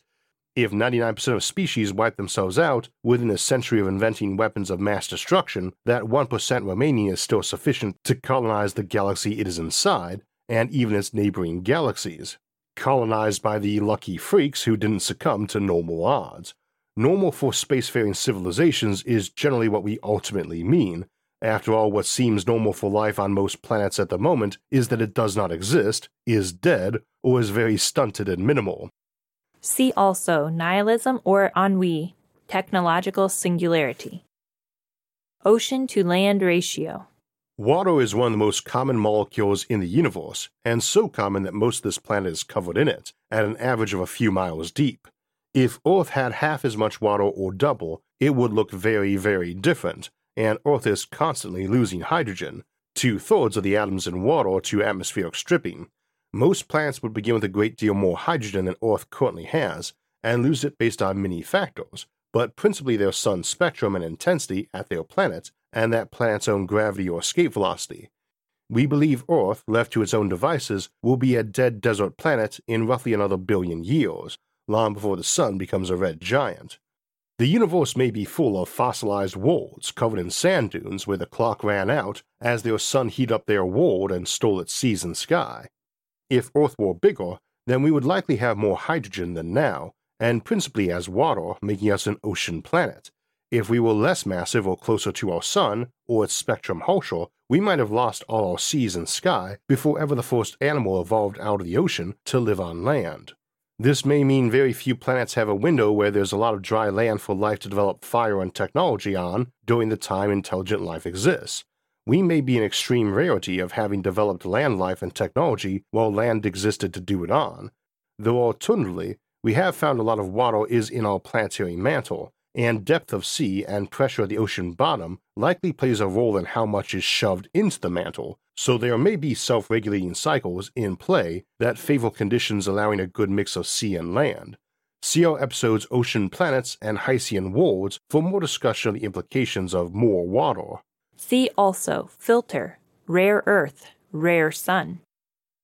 Orbital eccentricity. While we always picture orbits as circles, in truth they are all elliptical, and how stretched they are is the eccentricity of that ellipse or orbit, where a circle has zero eccentricity and one stretched to be a nearly flat line has an eccentricity of 1. The more eccentric an orbit, the more its sunlight varies over the year, as a planet further from the sun gets less. This is not the cause of seasons, that's axial tilt, but Earth is closest to the sun in January and furthest in July, about two weeks after each solstice, and backwards of what folks in the Northern Hemisphere would tend to expect.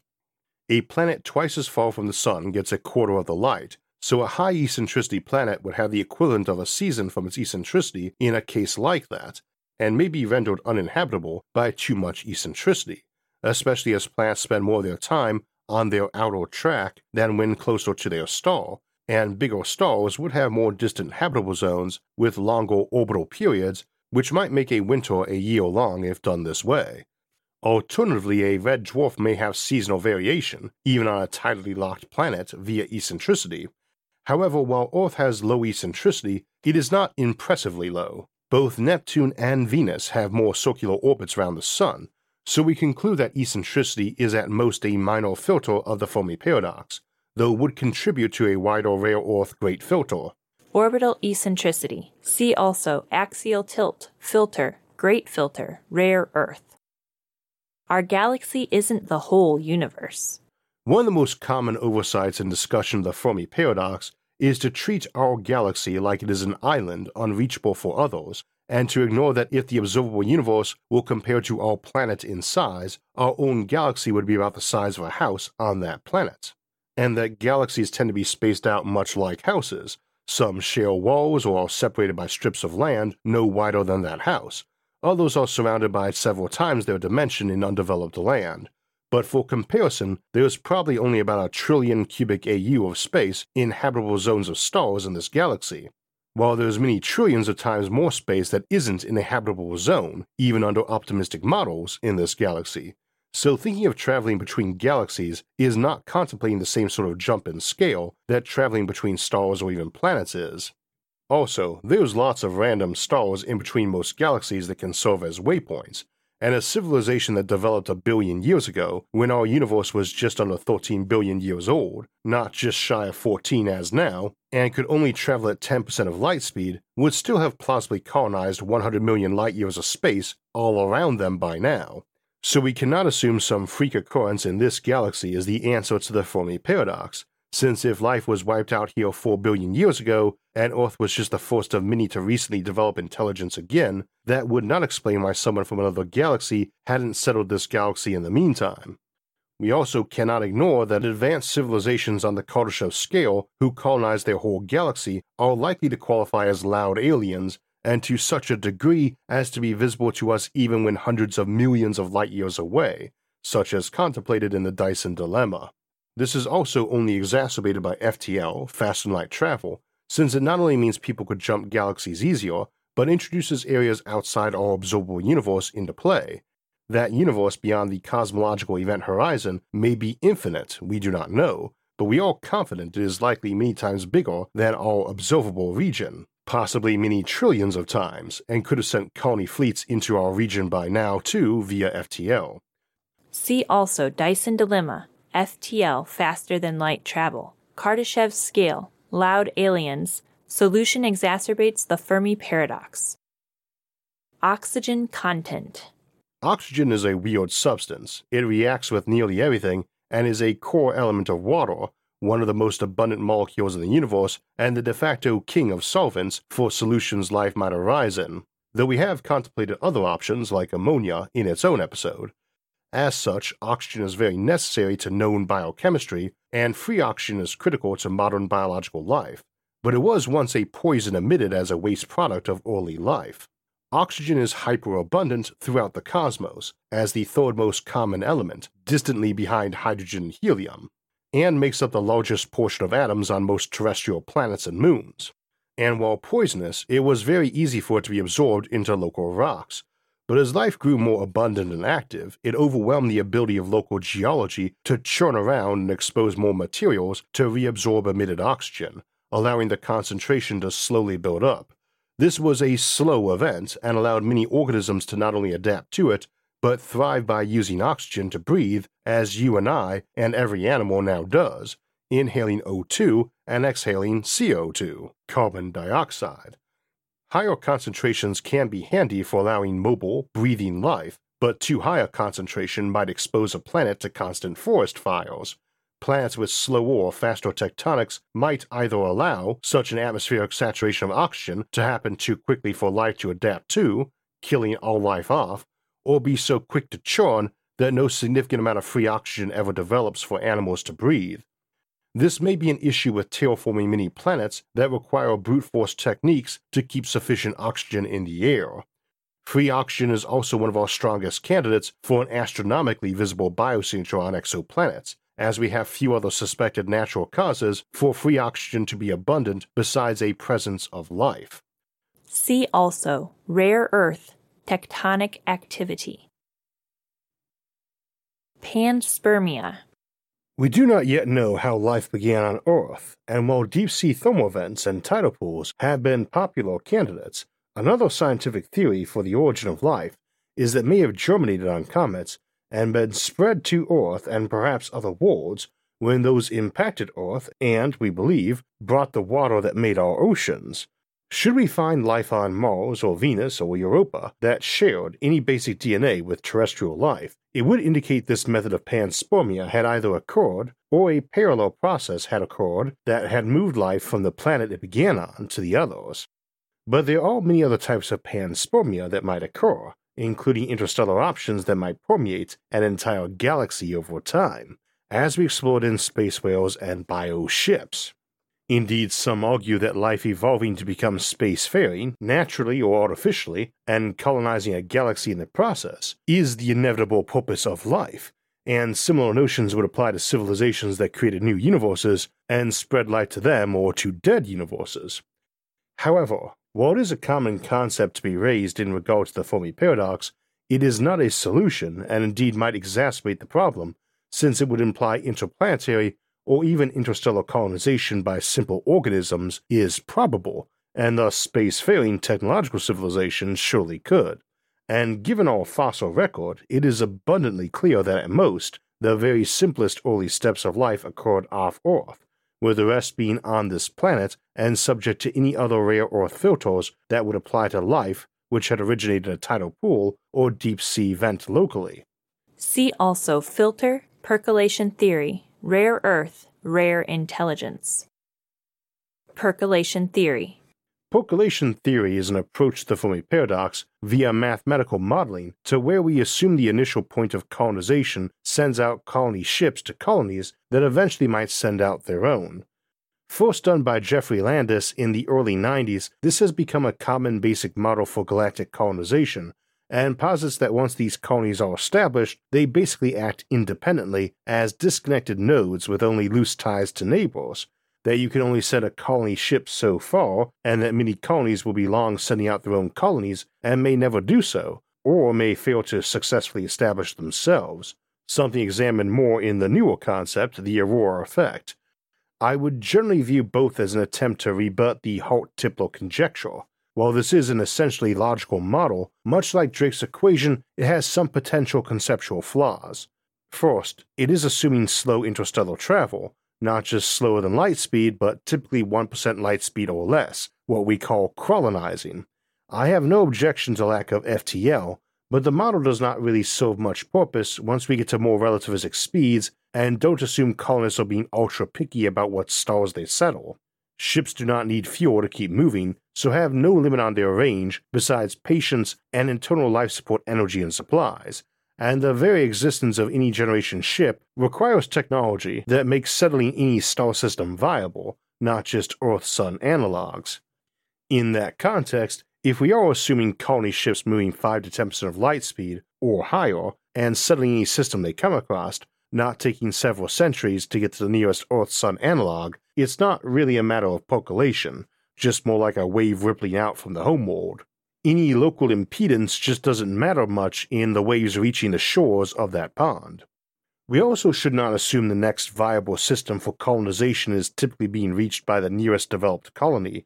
Odds are good Earth will still be sending out colony fleets long after it's seeded the nearest thousand or so systems, since that's only a region about 30 light years around Earth and that each is likely to grow exponentially towards being a Dyson swarm or Kardashev 2 civilization, and probably only needs a few thousand years to get there, at which point it would be able to send a robust colonial fleet to every single star system in their region of the galaxy without denting their resources beyond making a minor footnote in their system budget. In scenarios like this, there is no reason not to assume colonization isn't generally moving out at nearly the speed their ships can travel and not needing to much consider leapfrogging because there's always more developed systems a little further behind sending out colony ships, not the nearest neighboring colonized system. That's a very different picture than when we look at the same volume of 30 light years and say there's only about 20 yellow suns in that region and assume maybe 10% of them have a planet worth trying to settle and terraform, and so maybe two or three would get colonized, and thousands of years later might have grown to the point of considering sending a colony ship of their own to two or three viable candidates near them. It also doesn't assume options like seed ships, automated vessels that do virtually all the colonial work ahead of your arrival, or Gardener ships, which are ships or fleets that just stop at a system, unload about half their crew and passengers while loading up on fuel and raw materials, then head off to the next location, breeding up to full strength during the trip and building colonial gear during the process. In the 20th century, humanity doubled its population twice, so it would be very easy to believe a high tech civilization with options like life extension technology and advanced automation might have no problem zigzagging their way out to the galactic rim, colonizing a system at every stop, occasionally building an extra ship for their colonial fleet and dividing that fleet every so often, to branch their way out to the edge of the galaxy and beyond, as we examined in our Life in a Space Colony series and our Generation Ships series. Again, there's nothing wrong with percolation theory in of itself, but it's presupposing each new colony only has a few candidates for future settlement in reach and cannot draw on their homeworld for any help. This can be partially true if we never make anything better than the Orion drive work, and more a conservative assumption of its speed at that, but it's still assuming too sharp a cutoff on what systems people would settle and develop. One caveat, though, this approach still works in some of our more high speed colony options. As we have discussed hurling colonial fleets out of our system by enormous pushing lasers and aiming them towards black holes a large way across the galaxy, where they can change direction and slow, or into enormous red giants, where they can burn speed off, passing through their very thin upper atmospheres, so, whereas a fusion powered ship might be limited 10% of light speed and cause a colonization wave out at perhaps 5% of light speed, or slower, some pushing beam driven system might leave our system at half of light speed. They could then arrive at a region of the galaxy 10,000 light years away in 20,000 years, where a normal colonization at 5% might reach it in 200,000 years, in this way, large and uncommon red giants, or rare black holes, become ultra valuable galactic real estate from which new spheres of colonization would emerge, in a fashion more akin to the model of percolation theory. This can also apply to intergalactic colonization. See also Aurora Effect, Dyson Dilemma, Drake's Equation, Hart Tipler Conjecture. Perpetual Motion Machines Perpetual motion machines are an example of a technology that tends to throw chaos into future predictions, as it's a technology that disrupts a lot of our normal limitations on space settlement as well as our motivations for doing development. For instance, a civilization with an infinite and compact source of energy does not need to spend time building Dyson swarms or worrying about resource hoarding in the face of inevitable entropy. Typically, such empowering technologies only exacerbate the Fermi paradox, since they make colonization so much easier and faster, but in this case, the technology just has so many hard to predict side effects to permit that as a solid conclusion. For instance, a civilization with such a power source might decide its best pathway for long term survival is to make sure no alien menace can reach it. And as we often joke on this show, if you explore interstellar space and don't find any alien civilizations, just wait a bit, because your own scattered and divergent colonies will effectively become alien, and as such a threat, where one wouldn't have existed before, and which you do not need since you have an unlimited energy supply, which can be used to produce new matter too. Alternatively, far distant alien civilizations have no reason to bother with you or vice versa as you have nothing they need and represent no menace a proximate sibling might, such as one that felt it had a claim on cultural or religious relics or territories. Or alternatively, that power supply might function by opening a portal to a younger and more energetic universe that you might be preferring to migrate to, or get invaded from. It's not that these options are particularly likely, is that the technology introduces too many unpredictable effects for us to make reliable predictions about how they would behave or what they would look like. As another example, we often say there's an absence of Kardashev 3 civilizations out in the wider universe because we'd expect far more infrared waste heat in a galaxy they control than any we see, but a perpetual motion machine is the sort of technology that would not reliably leave that sort of signature, and of course utterly violates the known laws of physics.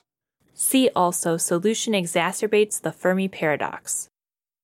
Post biological. Post biological is a catch all term for any advanced life form whose overall physiology or psychology is more artificial or engineered than natural, such as we would expect from artificial intelligence, androids, uplifted organisms, cyborgs, late stage transhumans, or more metaphysical ascended or transcended entities. There is a tendency to assume spacefaring civilizations are more than likely populated by these. Its principal relevance to the Fermi paradox is that our default assumption under the Hart-Tipler conjecture is that spacefaring civilizations tend to have the same motivations we expect from anything produced by Darwinian evolution or early civilization, which is to say, we assume an AI that wipes us out will be intelligent and aggressive and growth oriented, as that's what evolution tends to favor. But post biological life might suppress or remove or re engineer their minds and biologies to alter these paradigms and become less predictable in that regard. It also alters what sort of megastructures they might build, as a computer mind might mostly want power collectors and computer chips, not simulated gravity cylinder habitats and terraformed planets, and may be more interested in ultra low risk personal survival strategies based around billion year timelines or longer, not our own centennial approach. Nonetheless, many strategies would be expected to still conform to the idea of survival of the individual or greater whole and utilize logic for determining the right action and course. See also Hart-Tipler conjecture. Prime directive. This solution derives from the prime directive of Starfleet in Star Trek that no primitive civilization is to be interfered with, and has some clear roots in our own rather checkered colonial era on Earth. In that regard, it is not too hard to imagine civilizations older and wiser than us choosing to leave us alone, though at this point that would tend to require fairly actively tinkering to hide themselves from us too. Which is arguably still interference since you're tampering with core scientific evidence they can gather about the state of the universe around them. In any event, this is one of the most hotly debated topics of extraterrestrial speculation, and we have done entire episodes on it, both Smug Aliens and Fermi Paradox Prime Directive take a look at some of the flaws, strengths, reasons, and challenges of this approach in detail. It suffers strongly from non exclusivity, though, as you must explain how and why you were able to maintain a quarantine around a planet for millions of years with any hope of success, in the face of changing perspective of your own civilization, resource budgets of folks objecting to maintaining an unending quarantine, members of your civilization that will gladly trade their lives to save primitives from a plague or asteroid, and rival empires who might not agree and dare you to fire on their ships. We rarely see the Klingons, Ferengi, or Romulans flying to primitive worlds near the Federation and just landing on them, because unless Starfleet was willing to shoot at them every time, it would tend to show how enforceable this policy is in the long term. Or rather, how unenforceable it is. See also interdiction hypothesis, quarantine hypothesis, zoo hypothesis. Psychic poison. Psychic poison is a broad class of hypotheses for how civilizations might destroy themselves in more existential ways than a nuclear war or unleashing a homicidal superintelligent computer mind, some common examples suggested would be a planet that came to believe that free will was an illusion, or ceased to believe there was any purpose to existence or reason to strive toward goals. Or more literally, some very intense narcotic that is intensely pleasurable or relaxing but leaves its users in no fit state to pursue goals like space colonization or long term stable civilizations, other options can include adopting a given political or economic system that someone feels inevitably leads to ruin. These are often fairly subjective, and many do run into difficulties with non exclusivity, as there is no reason to assume everyone on a given planet does this, let alone universally across unconnected galaxies with species that might have very different social and neurological architectures. Nonetheless, it is one of the more popular and populated categories of Fermi paradox solutions, and many of the other solutions today could be viewed as examples of these sorts of psychic poisons or overlap into them.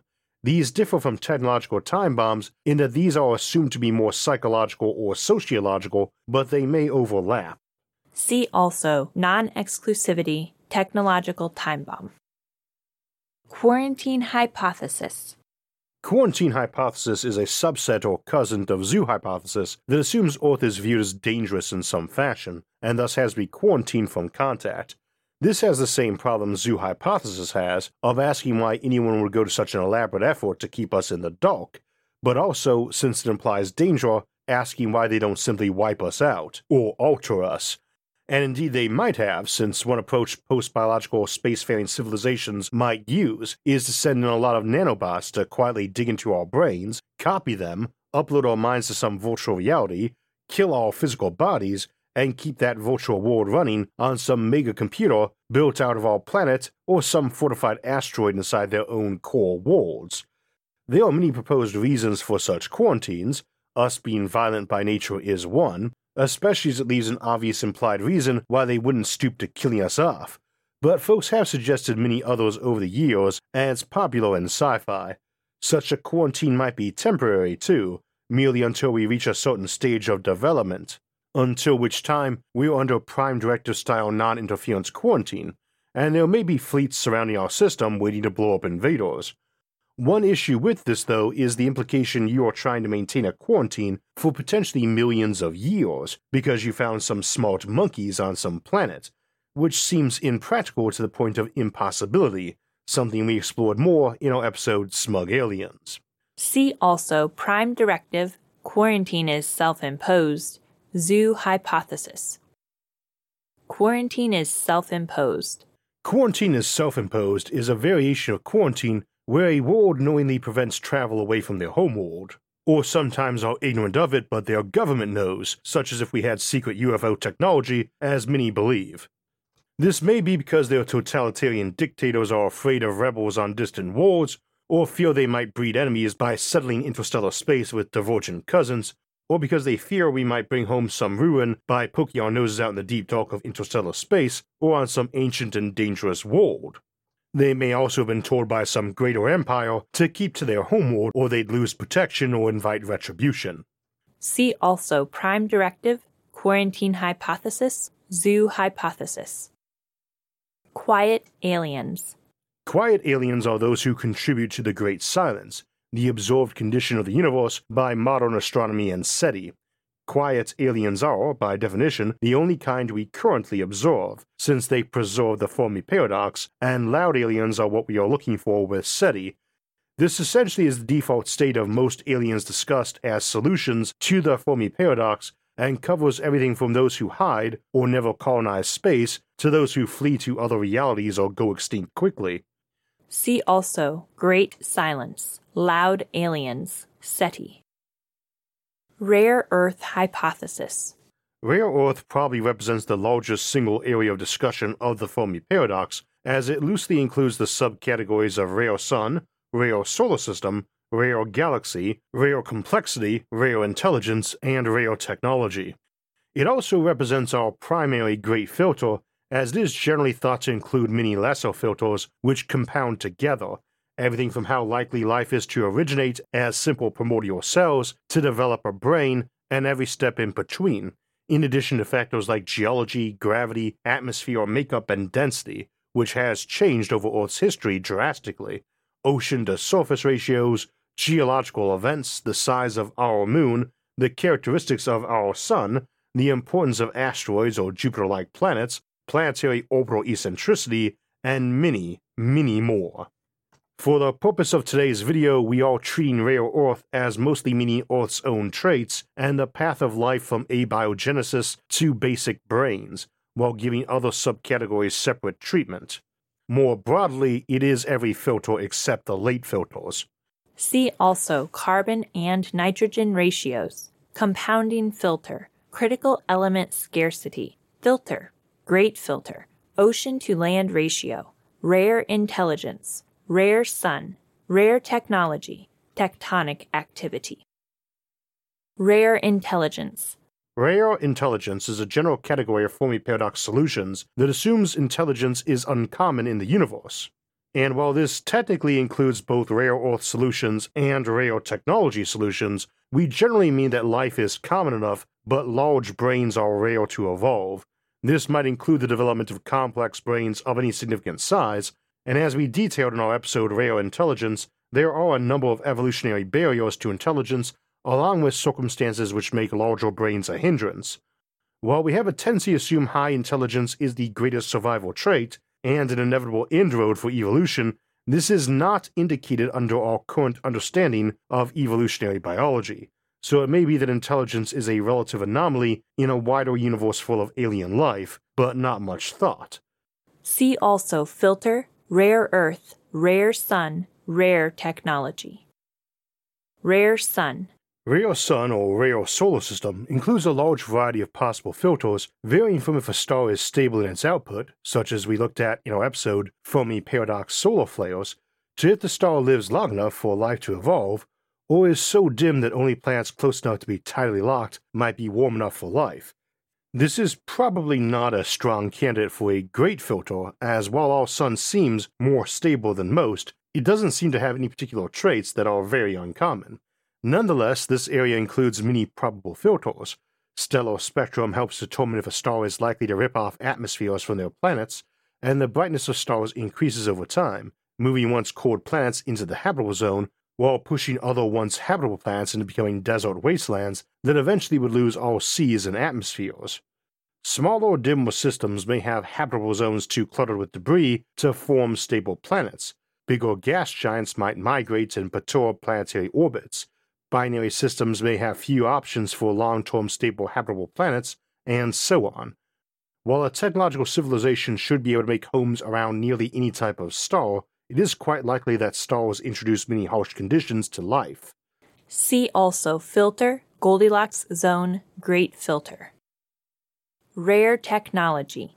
Rare technology is the filter that suggests intelligence might be decently common, but that technology is less so, and in this context, it is worth remembering that there are many intelligent animals on Earth, but technology of any simple type is rare. Not totally absent, chimps use sticks for instance, but it is notable that we think humans invented such simple tools and discovered fire a million years ago or more.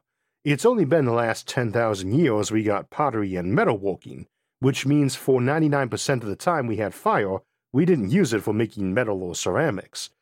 So, too, some plants wouldn't be very fire friendly, such as places that rained like crazy or were covered in water and bogs, or had such high oxygen content that fires were very brief and dangerous. We discuss these options more in our rare technology episode. See also rare earth, rare intelligence. Recent galactic catastrophe or war.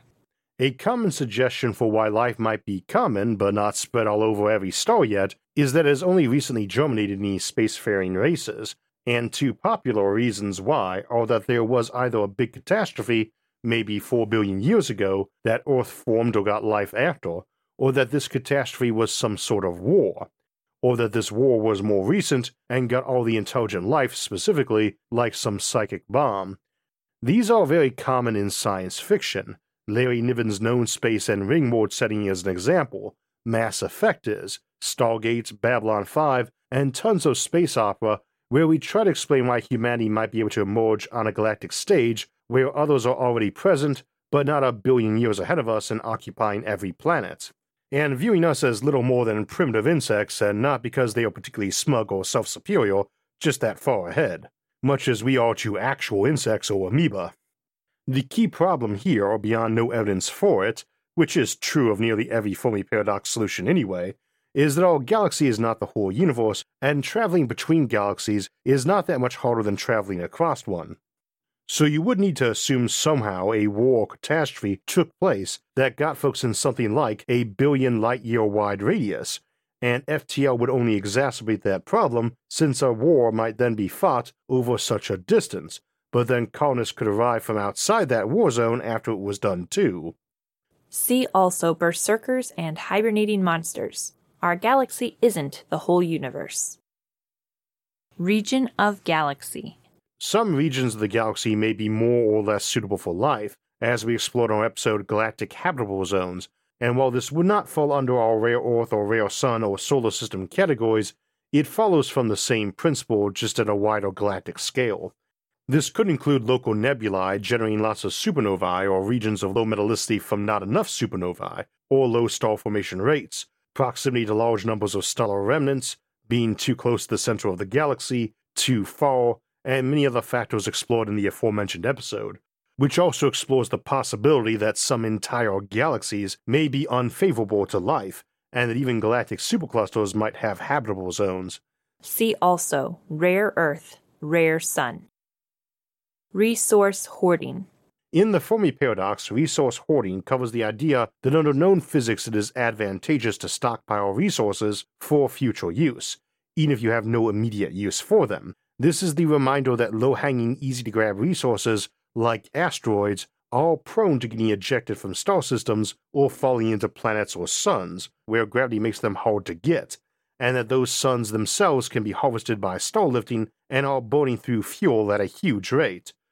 Our sun goes through over 600 megatons of fusion fuel a second, energy to support untold billions for an entire extended lifetime burned every moment and wasted on lighting up the extragalactic void, with less than one photon in a billion destined to ever land on any planet's leaves. With that in mind, we tend to assume even civilizations that are not prone to growth and expansion are prone to wanting to harvest the galaxy, and that any major attempts to do so will automatically qualify them as loud aliens and solve the Fermi paradox by making those efforts blatantly visible astronomically.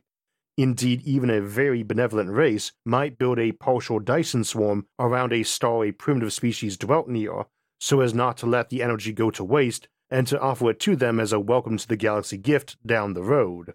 There's just too many reasons to gather those resources and too many ways it could be done, even by species who didn't want to leave their own solar system. See also Dyson Dilemma. Rim migration.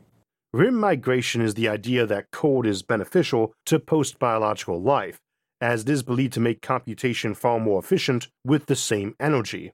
With this in mind, it is thought that many civilizations or post biological entities might head out to deep space both for that cold and for protection of isolation and emptiness from accident, competition, and malice.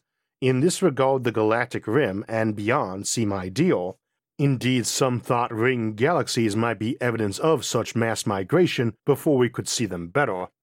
However, there seems no clear reasons for a fast rush there by anyone, let alone everyone so we would expect resource hoarding or even moving stars in their entirety on galactic ejection paths with Shkadov thrusters or other stellar engine designs looked at in our megastructural compendium, which again might look similar to a ring galaxy while occurring. See also Estivation Hypothesis, Dyson Dilemma, Hermit Shoplifter Hypothesis. SETI, METI, Dysonian, SETI. SETI is the Search for Extraterrestrial Intelligence, as well as the name of the largest group involved in that effort, the SETI Institute. While traditionally this has mostly been about turning telescopes on locations to look for signals, it also includes the hunt for technosignatures on planets which might be visible at great distances, as well as Dysonian SETI, the hunt for Dyson swarms or Kardashev 2 or 3 civilizations. This process can include hunting for active beacons aimed at us, or overt communications we might overhear, or byproducts of such civilizations, like their infrared waste heat or starship drive signatures, which might indicate certain types of power sources. You also don't necessarily need a clear signal to detect communication.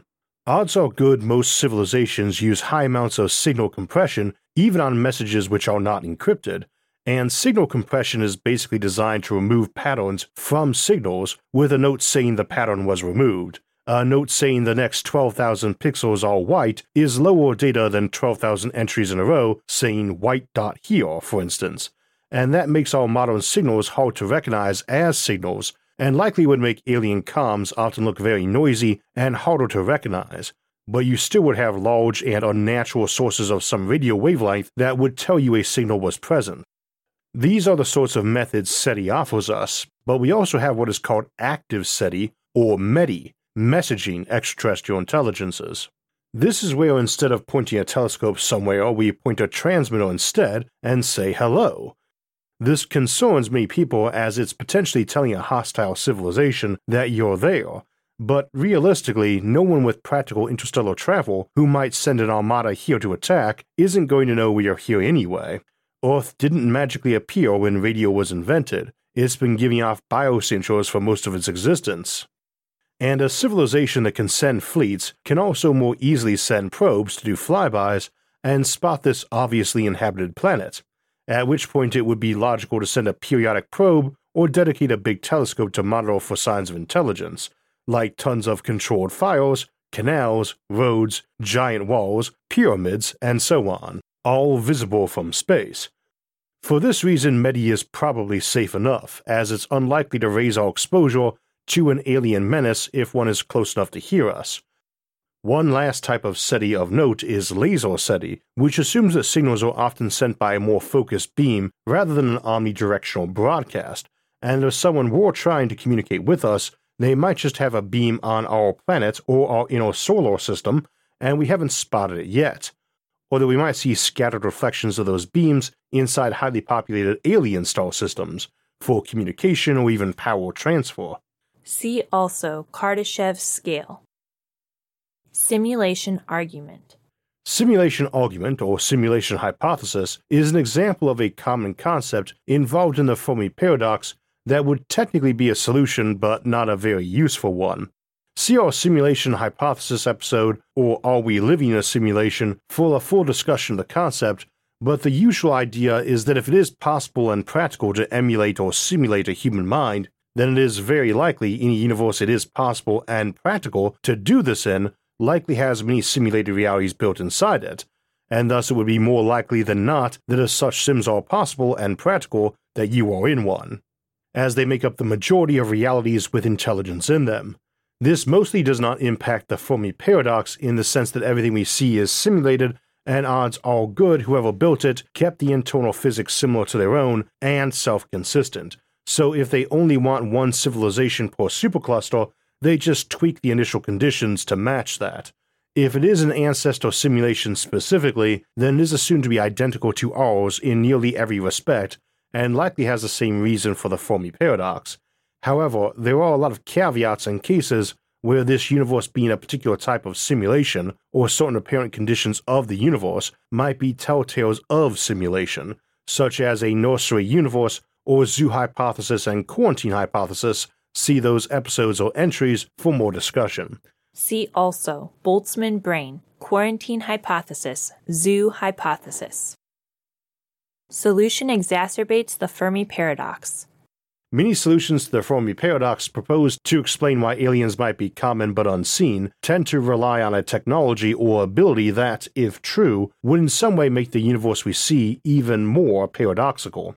For instance, faster than light travel not only makes colonization of your neighboring stars easier, but it means aliens who originated in our galaxy 10 billion light years from here just a million years ago might have been able to reach Earth by now.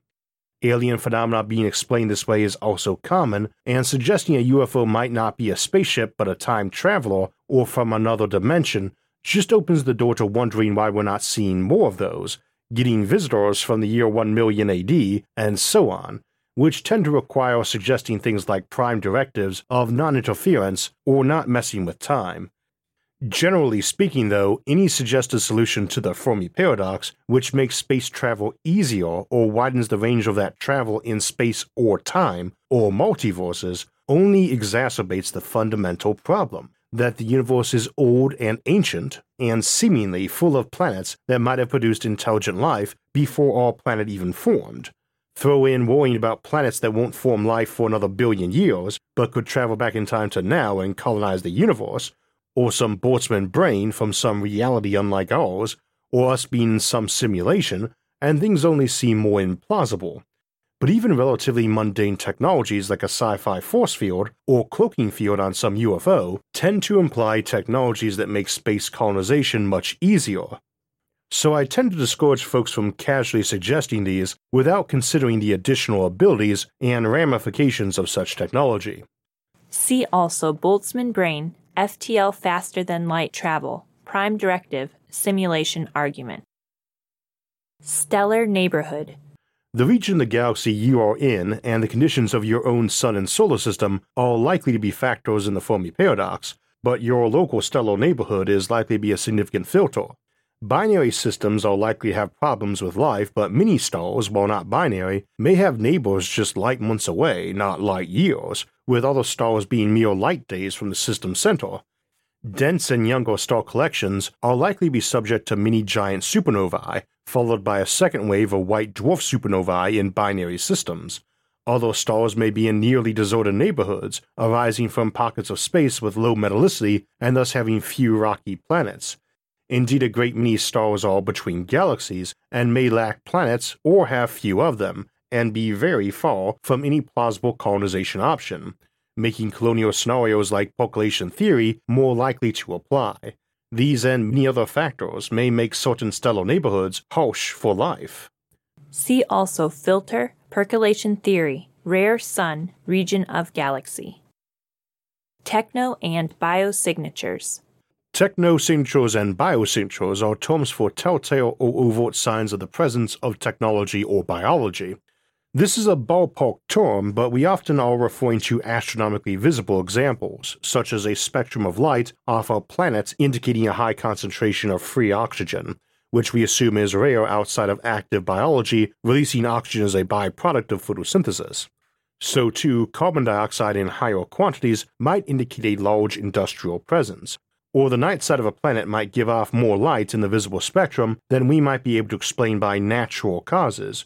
One of our key concepts for attempting to distinguish between strange natural phenomena and artificial constructs or alien civilizations is our assumption that often the presence of one possible bio or technosignature will be accompanied by other ones on closer scrutiny. One is likely to be most easily visible, potentially by orders of magnitude, but by examining the origin of that signature, we should expect to see some additional ones, and now that we have discovered tens of thousands of exoplanets, with more being found every day, it may be we will soon start seeing possible signatures of life. See also loud aliens. Technological singularity. Technological singularity is a broad concept we discussed in multiple dedicated episodes, but in the context of the Fermi paradox, it is usually the assumption that some AI or post biological life will almost inevitably emerge in the same period as a civilization is forced exploring space, thus could wipe out virtually all alien intelligent races before they colonize the galaxy, and us too. As such, it is treated as a late filter to the Fermi paradox. However, it only operates that way in contexts where that hyper advanced mind either rapidly shuts down after killing everyone off, never desires to leave its homeworld, or figures out how to migrate to a better universe or reality. As such, most of these variations would seem to just replace Homo sapiens with AI or transhumans, much as we are thought to have replaced earlier iterations of humanity, either substituting ourselves or mixing with them. In any event, the Fermi paradox would be unaffected by this option specifically, as it simply falls under one of our other solutions dealing with high intelligence not being inclined to galactic colonization or imploding somehow. See also Ascension, Boltzmann Brain, Dark Forest Theory, Inevitable Intelligence Implosions, Late Filter, Miniaturization, Nihilism or Ennui, Rim Migration. Technological Time Bombs. Technological time bombs, also sometimes called honeypot technologies, are a type of late filter, discussed in more detail in our technological time bombs episode, but cover those technologies which are so attractive to use and inevitable to discover that we can assume virtually every civilization figures them out and tries them, which contain some sort of risk. Common examples suggested are fossil fuels, atomic energy or weapons, computers and AI, entire fields like particle physics or psychology and neurology, and anything which might be viewed as dangerous to continued survival, which I've even seen include medicine on the grounds allows overpopulation, or birth control on the ground it causes population drop off, though usually what we mean is something that seems safe and that once you begin using it is either so addictive you ignore the dangers or which never shows any signs of it till the last minute. See that episode for more examples, but as filters go, This could range from something that about half of civilizations discover and kill themselves on, to some technology so insidious and safe seeming that merely using it one time guarantees obliteration, and thus would be a great filter of the Fermi paradox. Late filter proponents tend to assume that it is not that a single technological time bomb gets us, but that several, each with decent odds of taking us out, contribute to a stronger filter, and we refer to this as a technological minefield. See also Great Filter, Inevitable Intelligence Implosions, Late Filter, Technological Singularity. Tectonic activity needed. Earth has a great deal of tectonic activity, and we do not know how common that is and what causes it. Though we assume our size and the presence of our moon are big factors. Without it, not only might a planet get saturated in free oxygen very quickly after life forms, but many critical geological and hydrological cycles might fail to function. This could result in far more desert planets or planets entirely covered in oceans than we would expect, especially given that a mountain sticking up through an ocean experiences a lot of erosive force from sea and sky. This activity can potentially thaw a planet out that is turned into a snowball Earth, which we expect is a common event, and indeed may have happened to Earth repeatedly, by covering the surface in dark and sun absorptive ash, and provides the critical deep sea thermal vents that are the current favored candidate for abiogenesis and the origin of life on this planet. It also opens the door to life emerging inside large, tidally racked icy moons of gas giants, such as Europa. This may also represent a time limit on longer lived stars, as the tectonic activity of a planet should decrease over time and may leave a short window in which life arising on it is probable. Alternatively, too much tectonic activity might render a planet uninhabitable, or prevent anyone ever forming cities and civilization. For this reason, it is considered a strong filter candidate of the rare earth variety. See also filter, large moon needed, rare earth. They are talking, but we can't hear them. This is the general category for Fermi paradox solutions that assume they are actively talking and we just can't make it out. Reasons include that they are too far away, that the signal gets lost in the noise, that they don't use light to communicate, or that we can't log into their network, both of which have their own entries. But the idea that signals can be lost in the noise, while valid in the sense of trying to find a duplicate Earth or listen to their interplanetary chatter, tends to get overextended. I often hear folks say no radio signal could be heard more than 100 light years away or maybe 1000, and what this actually means is that we, using our present tech, would have a problem hearing the routine radio traffic of our own current planet, or a duplicate, more than that distance away. The notion that radio signals or laser com beams built by advanced civilizations for the explicit purpose of talking to civilizations like ours and could not be heard far away is absurd. As far off as we can see the light of a star or do radio astronomy, someone could communicate to us. It simply requires more power and lower amplitude. And for an intuitively simple, if over the top case, some civilization could build a big solar shade or mirror near their sun and flicker it on and off to significantly alter that star's brightness in a repeating pattern of binary digits of pi or perfect squares, and that would be visible galaxies away and could be accomplished by nothing more complex than a very dumb clanking self replicator and not one drop of new science. It would also not be very hard to send focused beams or lasers with greetings to any planet you could see biosignatures on astronomically. For this reason, the idea that distance is a solution to the Fermi paradox only holds if we are talking about civilizations that are talking but not interested in talking to us, and this bumps heavily into non exclusivity in any setup where interstellar travel and colonization is viable, or Kardashev scale civilizations are. See also, they don't use light to communicate. They don't want to talk to us. We haven't logged into the network yet. They don't use light to communicate. SETI, the Search for Extraterrestrial Intelligence, has tended to focus on listening for radio waves or other electromagnetic radiation that might contain alien communication signals, and a common concern raised with this is that aliens might have some better method of communicating, such as a faster than light technique using some advanced technology we are not privy to.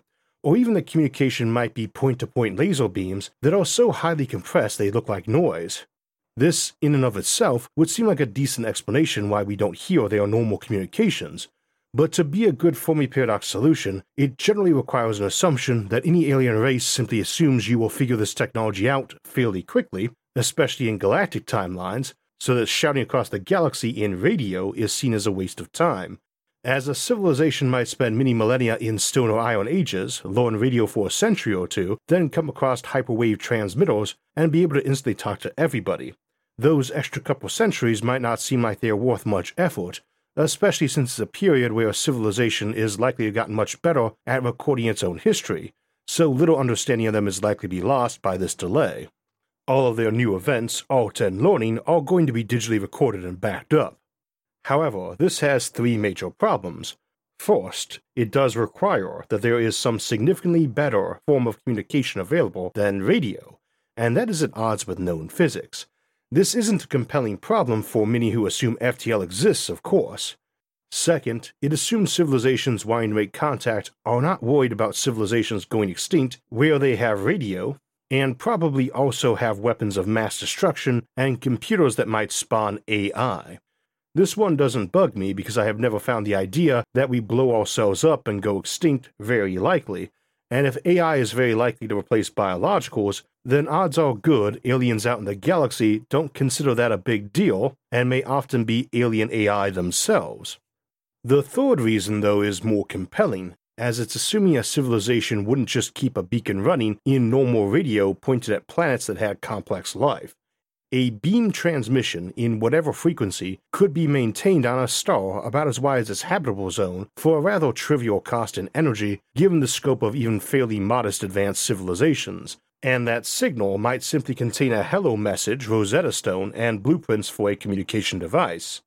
Same if you have FTL communication, it only exacerbates the issue of why you're not sending out colony ships or at least regular flyby probes or monitors of any interesting system.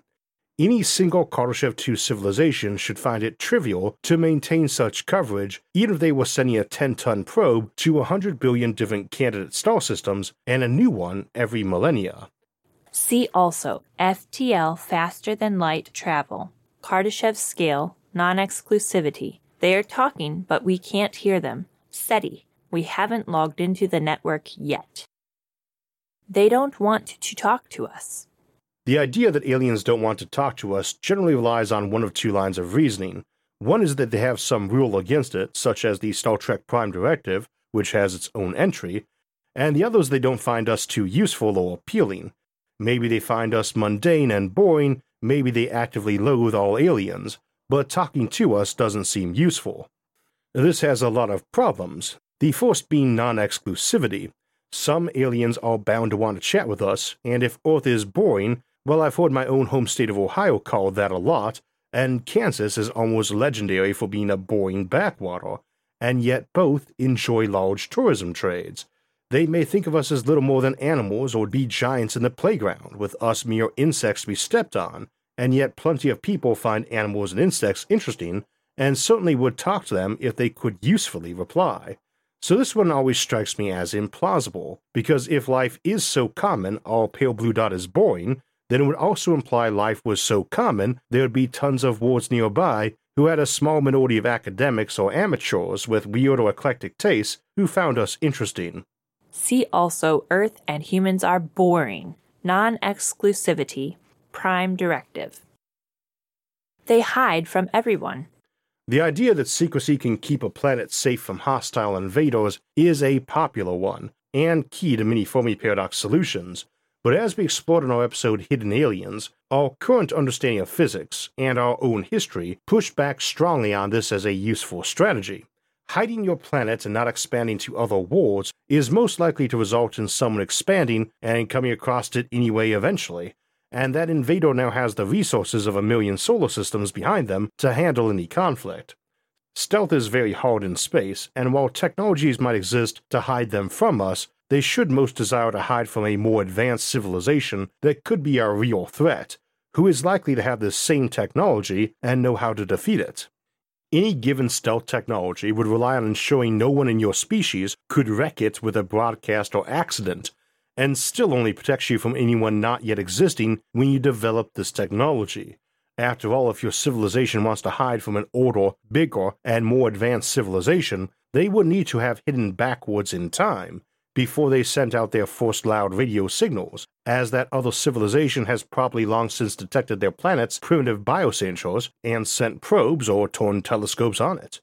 Nonetheless, there may be certain technologies, like shunting your planet into a pocket universe or empty section of a multiverse, which would hide you in a way that could not be followed or which no one would be motivated to search for. See also time travel. They hide from us. They hide from us. While the rule that there is no stealth in space seems to make hiding your civilization rather futile, especially from older and bigger civilizations that would have seen you before you tried hiding, there is the possibility that you simply try to hide from humanity, either us specifically or under some general prime directive of not wanting to interfere in other civilizations. This does not function under the Dyson dilemma, which would leave alien civilizations blatantly visible to all modern civilization now, even if they had left a globe of a few hundred light years of free stars around us as a gift for our eventual entrance into the galaxy. Such a gift of nearly a million stars is still plausible in a galaxy of nearly a trillion of them, but less so if you're trying to hide Kardashev 3 civilizations from any species which is up to 20th century technology. And the Fermi paradox is about our inability to see these folks, not our ancestors. The issue here is that it is hard to imagine any civilization deciding that giving us another century of isolation was worth leaving an entire region of the universe empty, instead of a tiny corner of one galaxy. But of course, this assumes what we are looking at is genuine. One of our probes might bump into a big TV screen one day, or maybe everything that leaves cislunar space gets quietly grabbed by aliens and its feed hijacked for simulation or the aliens in the real universe we're from might be so grand that tossing us in our own private universe was considered no more effort or generosity than dumping a petri dish bacterial culture in its own private pond. Scale is always relative, and they may have universes in abundance to give away. Or we may not even have a world and live inside a virtual reality laboratory experiment. See our episode The Galactic Laboratory for more discussion of that. See also Kardashev's scale, simulation argument, quarantine hypothesis, zoo hypothesis. They hide here on Earth. Aliens among us is a common belief and one many feel there is strong evidence for, and while I do not share their opinion, it is still possible to contemplate that scenario and ask what might be implied about their goals, motives, or behaviors based on those traits apparently exhibited in our current understanding of the universe. Indeed, this is the primary avenue used for discussion in our Alien Civilization series, and explored in detail in our Secret Aliens and Covert Aliens episodes. What is usually implied is that the aliens have some reason for being here anthropology, collecting primitive relics, or tinkering with society to make an easier transition into their empire, any of these may be true, but require us to first and foremost ask on any given theory if there is an easier way to achieve their goal, and to assume they have an overwhelming advantage in technology and arms to us, though not necessarily to other actors on the local galactic stage who may object to their behavior. Many scenarios play out different with multiple players, not just them versus us. For instance, an anthropologist has an obvious motive for living covertly with us, but could remote control an android or be implanted into one, or send tiny drones concealed as birds or even insects to watch us, all from orbit, and should have no need to do this at this point, as our core makeup should be no different than a few centuries ago, or longer, and simply watching TV and keeping a link into our internet should allow good monitoring. Aliens might abduct us for medical reasons, but should have been able to abduct a library more easily, and could get a ton of our DNA off those books or letters or coins in a vending machine. There should not be many reasons why their research requires a live human. And given that they want to be secret and apparently get caught at enough to and apparently get caught at enough for many folks to believe they do abductions, they should be reserving that approach for the minimum times it's needed in favor of sneaking bodies out of graves or sneaking a brain scanner or compact alien MRI into someone's bedroom, Ultimately, this area can never be ruled out, as there are clearly motivations to come to Earth and hide from us, but many lack consistency or grow needlessly complex. so it is important to not only apply Occam's razor, but to simply ask if you can think of a less convoluted way to achieve the apparent alien goal, or one with less chance of exposure, because they are intelligent and so they probably could too. See also cosmic collectors, they hide from us. Tidal locking. All moon, like most moons, has slowly had its rotational energy bled off, so that it keeps the same side pointed at its planet, and we believe the same thing can happen to stars and is more likely the closer you are. As a result, planets around dimmer stars, which is the supermajority of them, need to be closer to their sun for them to be in the habitable zone, and thus may be tidally locked, showing one side to that star for an eternal day and the other in perpetual darkness. There is a good deal of uncertainty how often this occurs and around what stars, and if such planets might be hospitable to life, something we explored more in colonizing red dwarfs. For further explanation of how tidal locking occurs, see our episode on tidal locking. Note that in general, tidal forces are likely to be very important to the habitability of any planet or moon. See also filter, Goldilocks zone, rare Earth, rare Sun. Time elapse argument. Astronomy is history. The further away we look, the further back in time we look, and this gives us a useful tactic for examining strange astronomical phenomena and asking if they are natural or not. This is where the time elapse argument of the Fermi paradox, or T, comes in. That any phenomena suspected of being an artificial construct should grow rarer the further away or back in time we look. If it is not, then it is probably natural, and quasars are an example of that. We wondered if they might be alien signals originally, Indeed, realizing they were brighter objects than not just stars but entire galaxies did not make us think they had to be natural either. We just wondered if they might be megadysons, Kardashev 3 civilizations. But as we mapped them out and checked the distance over the decades, we found it was very rare to find any within a couple billion light years, and that they were most common about 10 billion light years away, or 10 billion years ago and yet it would seem very implausible that enormous K3 civilizations were popping up all over the universe when it was younger than Earth was when the first brain evolved here.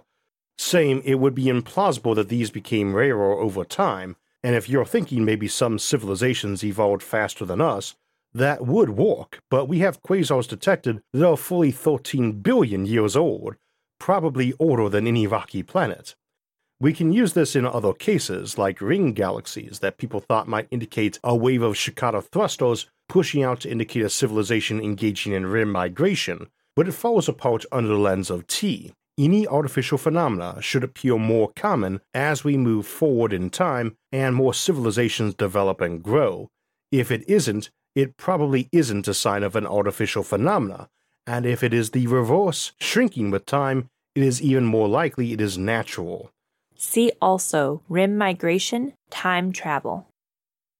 Time travel. Time travel matters to the Fermi paradox in two major ways.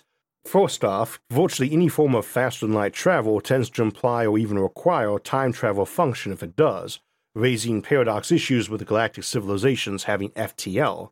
And second, that much like FTL or multiverse travel, time travel only exacerbates the Fermi paradox. If it works, we have to worry not just about older civilizations visiting us, but our own descendants. As we looked at in our episode Time Wars, you would expect to see people invading from the end of the universe back to the beginning of time. Somewhat amusingly, as we saw in that episode, the sheer number of people and mass moving from a billion timelines back to some earlier root period could cause a localized black hole or even Big Bang in certain conditions and models. See also FTL faster than light travel, interuniverse migration, multiverse, and alternate reality aliens. Solution exacerbates the Fermi paradox. Type of star. While falling under the general heading of the rare sun great filter, the type of star a planet is around deserves special note as it represents such a large category of uncertainty. On the one hand, stars shorter lived than our own sun would not seem great candidates for the Fermi paradox, especially as stars grow brighter with time, moving habitable zones, and shorter lived stars do this faster. Alternatively, longer lived stars would seem to offer stable habitable zones for extended periods. but many may cause tidal locking to their habitable planets, rendering one side eternally lit and the other dark, though this is now disputed too. Stars with too much solar variability might roast planets periodically while freezing them in between, or strip off atmospheres with regular and powerful solar flares and coronal mass ejections. And this doesn't even contemplate strange stars like binaries, supergiants, brown dwarfs, stellar remnants, variable stars, and more, none of which should be ruled out for the presence of life. Indeed, all of which are also plausible for colonization by technological species, not our more classical notion that only rare Earth analogs around yellow suns would be good homes for humanity, an assumption which is critical to solutions such as the aurora effect or percolation theory. See also aurora effect, percolation theory, rare sun. Universe too young. The idea that the universe is too young yet for life to exist is generally predicated on the notion that it takes many cycles of star birth and death for heavier elements critical to life and rocky planets to reach much abundance and distribution. So, too, the current form of galaxies, for instance, is mostly larger ones like ours, composed of many smaller galaxies that have been forming and being swallowed, and as such, we will soon merge with Andromeda and a few others to form a single big galaxy, surrounded by the emptiness of Hubble expansion. Most other galaxies are in the same process, which can cause vast sterilization events and planetary ejections. For the next 10 to 20 trillion years, a thousand times the age of our universe, stars will be common, and only for another several billion will there be much chaos of galactic mergers, so the universe is likely to be far more hospitable to life emerging then, and many have been far harsher on life before then. The issue here is that so long as loud aliens is the norm, especially grabby aliens, we would expect that galaxies would be claimed not by the thousands of intelligent species that might arise in a more hospitable later universe, but rather by the first one that managed to avoid dying in that harsher earlier universe with fewer rocky planets and more vicious galactic conditions and lived long enough to build a ship. We might be such an example. See also Grabby Aliens, Loud Aliens. Virtual Reality Utopia. A common counterargument to us colonizing space is that we might instead colonize virtual worlds, places likely to be far stranger or more paradise like than habitats we might build or worlds we might find and terraform, and made quicker too. This is not a good Fermi paradox solution though, because even ignoring that many people would probably skip on this path under non exclusivity, then AI would still let you do things in reality by advanced automation. Any level of AI able to produce virtual realities the overwhelming majority of people would find better than reality is also sufficient to program von Neumann probes to go out and colonize the galaxy or grab resources to bring home to build more and grander computers for simulating reality for more people and greater quality. In the end, it's no harder to program a robot to make copies of itself and grab rocks than it is to program a convincing NPC for a game, and probably easier. So before you reach an addictive level of virtual utopia everyone would go into, you should have been able to send out the drones to grab a vast supply of material and fuel. See also non exclusivity, resource hoarding. Vulnerable world hypothesis. Some technologies allow a small group or individual to be extremely lethal, and there is a concern that in the future it would be impossible for us to limit access to destructive weapons. As an example, a Star Trek replicator might be used to make doomsday devices, or a 3D printer, and even if only one in a million people would do that, several thousand such lunatics could wreck civilization by each setting off a multi megaton nuke or unleashing grey goo. Indeed, the fear of options like this might drive the sort of migration we contemplated in our hermit shoplifter hypothesis, where everyone runs for the proverbial hills of intergalactic space, as small groups or individuals, simply because they consider it impossible to safely live in any civilization of size for any real length of time before it would implode or turn into a police state. We do not know what sort of technologies are on the horizon, though, both for making such doomsday devices and protecting against them. And a point I often like to make on the point of crazed madmen in the future is that we don't just have the physical sciences to advance, we also have medicine and psychology, which might make detecting lunatics early and treating them so easy and effective that this sort of scenario is not a concern. This varies slightly from technological time bombs, nihilism or ennui, or inevitable intelligence implosions in that the assumption is the civilization is healthy enough overall and the technology is inevitably destructive, just that the bad eggs exist in such civilizations, it might only take one bad egg in a billion to lay everyone low. See also Hermit Shoplifter Hypothesis, Nihilism or Ennui, Inevitable Intelligence Implosions, Technological Time Bombs. We are aliens. One notion for explaining why aliens aren't constantly invading us is that they already did, and humanity is some abandoned colony or second evolution of their species. This one is incredibly popular in science fiction as it gives us an excuse why all the aliens look like somebody glued a piece of rubber to a human head or painted them, with the other being that the humanoid form is so handy that evolution converges toward it a lot, in spite of it not even doing so on Earth. Not many bipeds have separately evolved here, and the conditions are the same, which they would not be on some alien planet. We could suppose aliens came here thousands of years ago and inspired all mythologies, also a popular sci fi topic. But it is hard to match all fossil records to the idea of aliens coming in and breeding with us, which, beyond being a rather bizarre and disturbing thing to do, also has a lot of technical issues, albeit, as we discussed in other episodes, with enough technology you can crossbreed anything half man, half turtle, walking human tree, or weird alien love child with cool elf ears like Spock, or maybe tentacles. This also need not necessarily be literal but more psychological, in opposition to the idea that aliens are alien, and instead that aliens have a lot of the same motivations and behaviors we do. But when it is more literal, you begin to need a fair number of hand waves to make it work, the biggest of which is what has happened to them since then. Hand waves isn't necessarily wrong, though, in a scenario like the Aurora effect, where colonies are rare and not very successful, and interstellar travel is never very quick or practical, you could easily have colonies that fell to techno primitivism and lost their history. But to account for a fossil record like ours, you either need to back it up to the beginning of life, an alien scout landed here 3 billion years ago, and their suit leaked microbes onto the planet, for instance, or you need to find a plausible injection point, like arguing that we are assuming a gap in that fossil record has a missing link, but it does not. That's when alien life showed up. Our fossil record gets better every day, but it's still very spotty, and as we discussed in the Silurian hypothesis, technological remains of a colony might be utterly gone after a million years or so. One other option is that the aliens in question are very casual about bioforming, so they just slide right into the existing ecosystem and maybe even hijack existing bodies of, in all case, some clever primate with useful hands.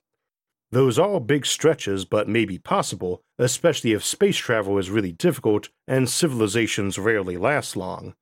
See this weekend's upcoming episode, Human Aliens, for a deeper dive on this topic, both if we might be aliens and convergent shape evolution. See also Aliens Used to Visit Earth, Ancient Aliens, Aurora effect. We haven't logged into the network yet.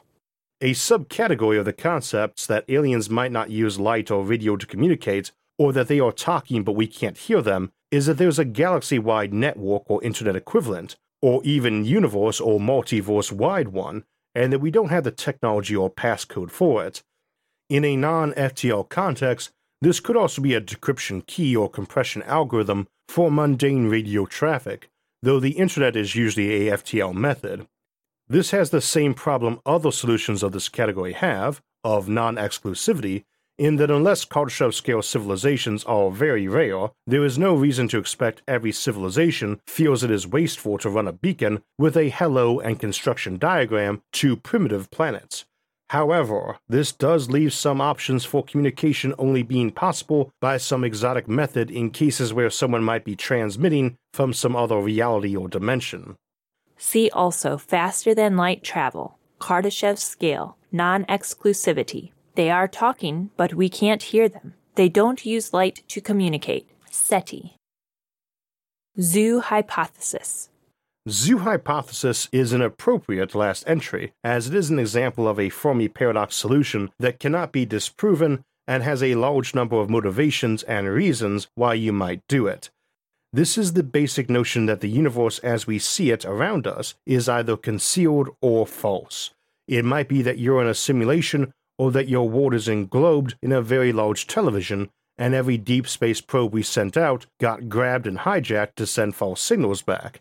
Or even that we've been subtly drugged or tricked to ignore them, or the universe with them is easily visible, but they've adulterated our science and evidence so that everybody just assumes the universe is empty because all our telescopes and astronomers are really alien possessed. There is an endless list of options, but more importantly, many plausible motives for doing it. Everything from a lab experiment to an amusement or a way to raise and protect civilizations. See our episode The Fermi Paradox Zoo Hypothesis for details. See also Quarantine Hypothesis Simulation Argument. And that will wrap up our entries. Given how long this episode already is, I'll keep our endnotes fairly short, but for those curious, I decided to redo this episode last year, but I knew it was going to be a behemoth to write and produce, roughly parallel to an entire month of work, while still being just one of eight episodes this month, including our Nebula exclusive, Ultra Relativistic Spaceships. I also wanted to wait till after the surgery and speech therapy I had earlier this year had gotten rid of my speech impediment, and while I gather it's very diminished, I think it's still present, and given that this outro segment was recorded later than the rest of the episode, it might be more noticeable here. In any event, as always, we will run our credits right after the schedule of upcoming episodes, but I want to take a moment to thank all the folks over the years who discussed the Fermi Paradox with me, even before this show, and helped me brainstorm or polish, challenge, and critique our discussions of the topic. That's at least many hundreds of people, including a lot of our audience, and for all of you who have, thank you and I hope you'll continue doing so in our YouTube comments or on our social media platforms. And for everyone who has made it through over three hours of me discussing this, thank you for tuning in this week. We're still not done for the week, though, as we have our Sci Fi Sunday episode on human alien hybrids, or the idea that we might have originated from another planet, coming up this weekend, followed by a look at how we can build domes on Mars, and if we should compared to underground habitats, and we will see the construction options and weigh the pros and cons next Thursday, November 16, 2023. Then we'll examine the astronomy of double planets, where the big object in the sky isn't a moon, but a much larger and bluer and greener planet, and ask if life might be able to arise on such worlds and migrate between them. Then our monthly livestream Q&A is cancelled this month, and indeed next month will be our last livestream for the foreseeable future, but we will still be having a short episode that day on space hygiene, our most recent winning poll topic, before closing the month out on November 30th with Agri Worlds and a discussion of how you could farm an entire planet. If you'd like to get alerts when those and other episodes come out, make sure to hit the like, subscribe, and notification buttons. You can also help support the show on Patreon, and if you want to donate and help in other ways, you can see those options by visiting our website, isaacarthur.net. You can also catch all of SFIA's episodes early and ad free on our streaming service, Nebula, along with hours of bonus content at go.nebula.tv slash Isaac Arthur. As always, thanks for watching and have a great week.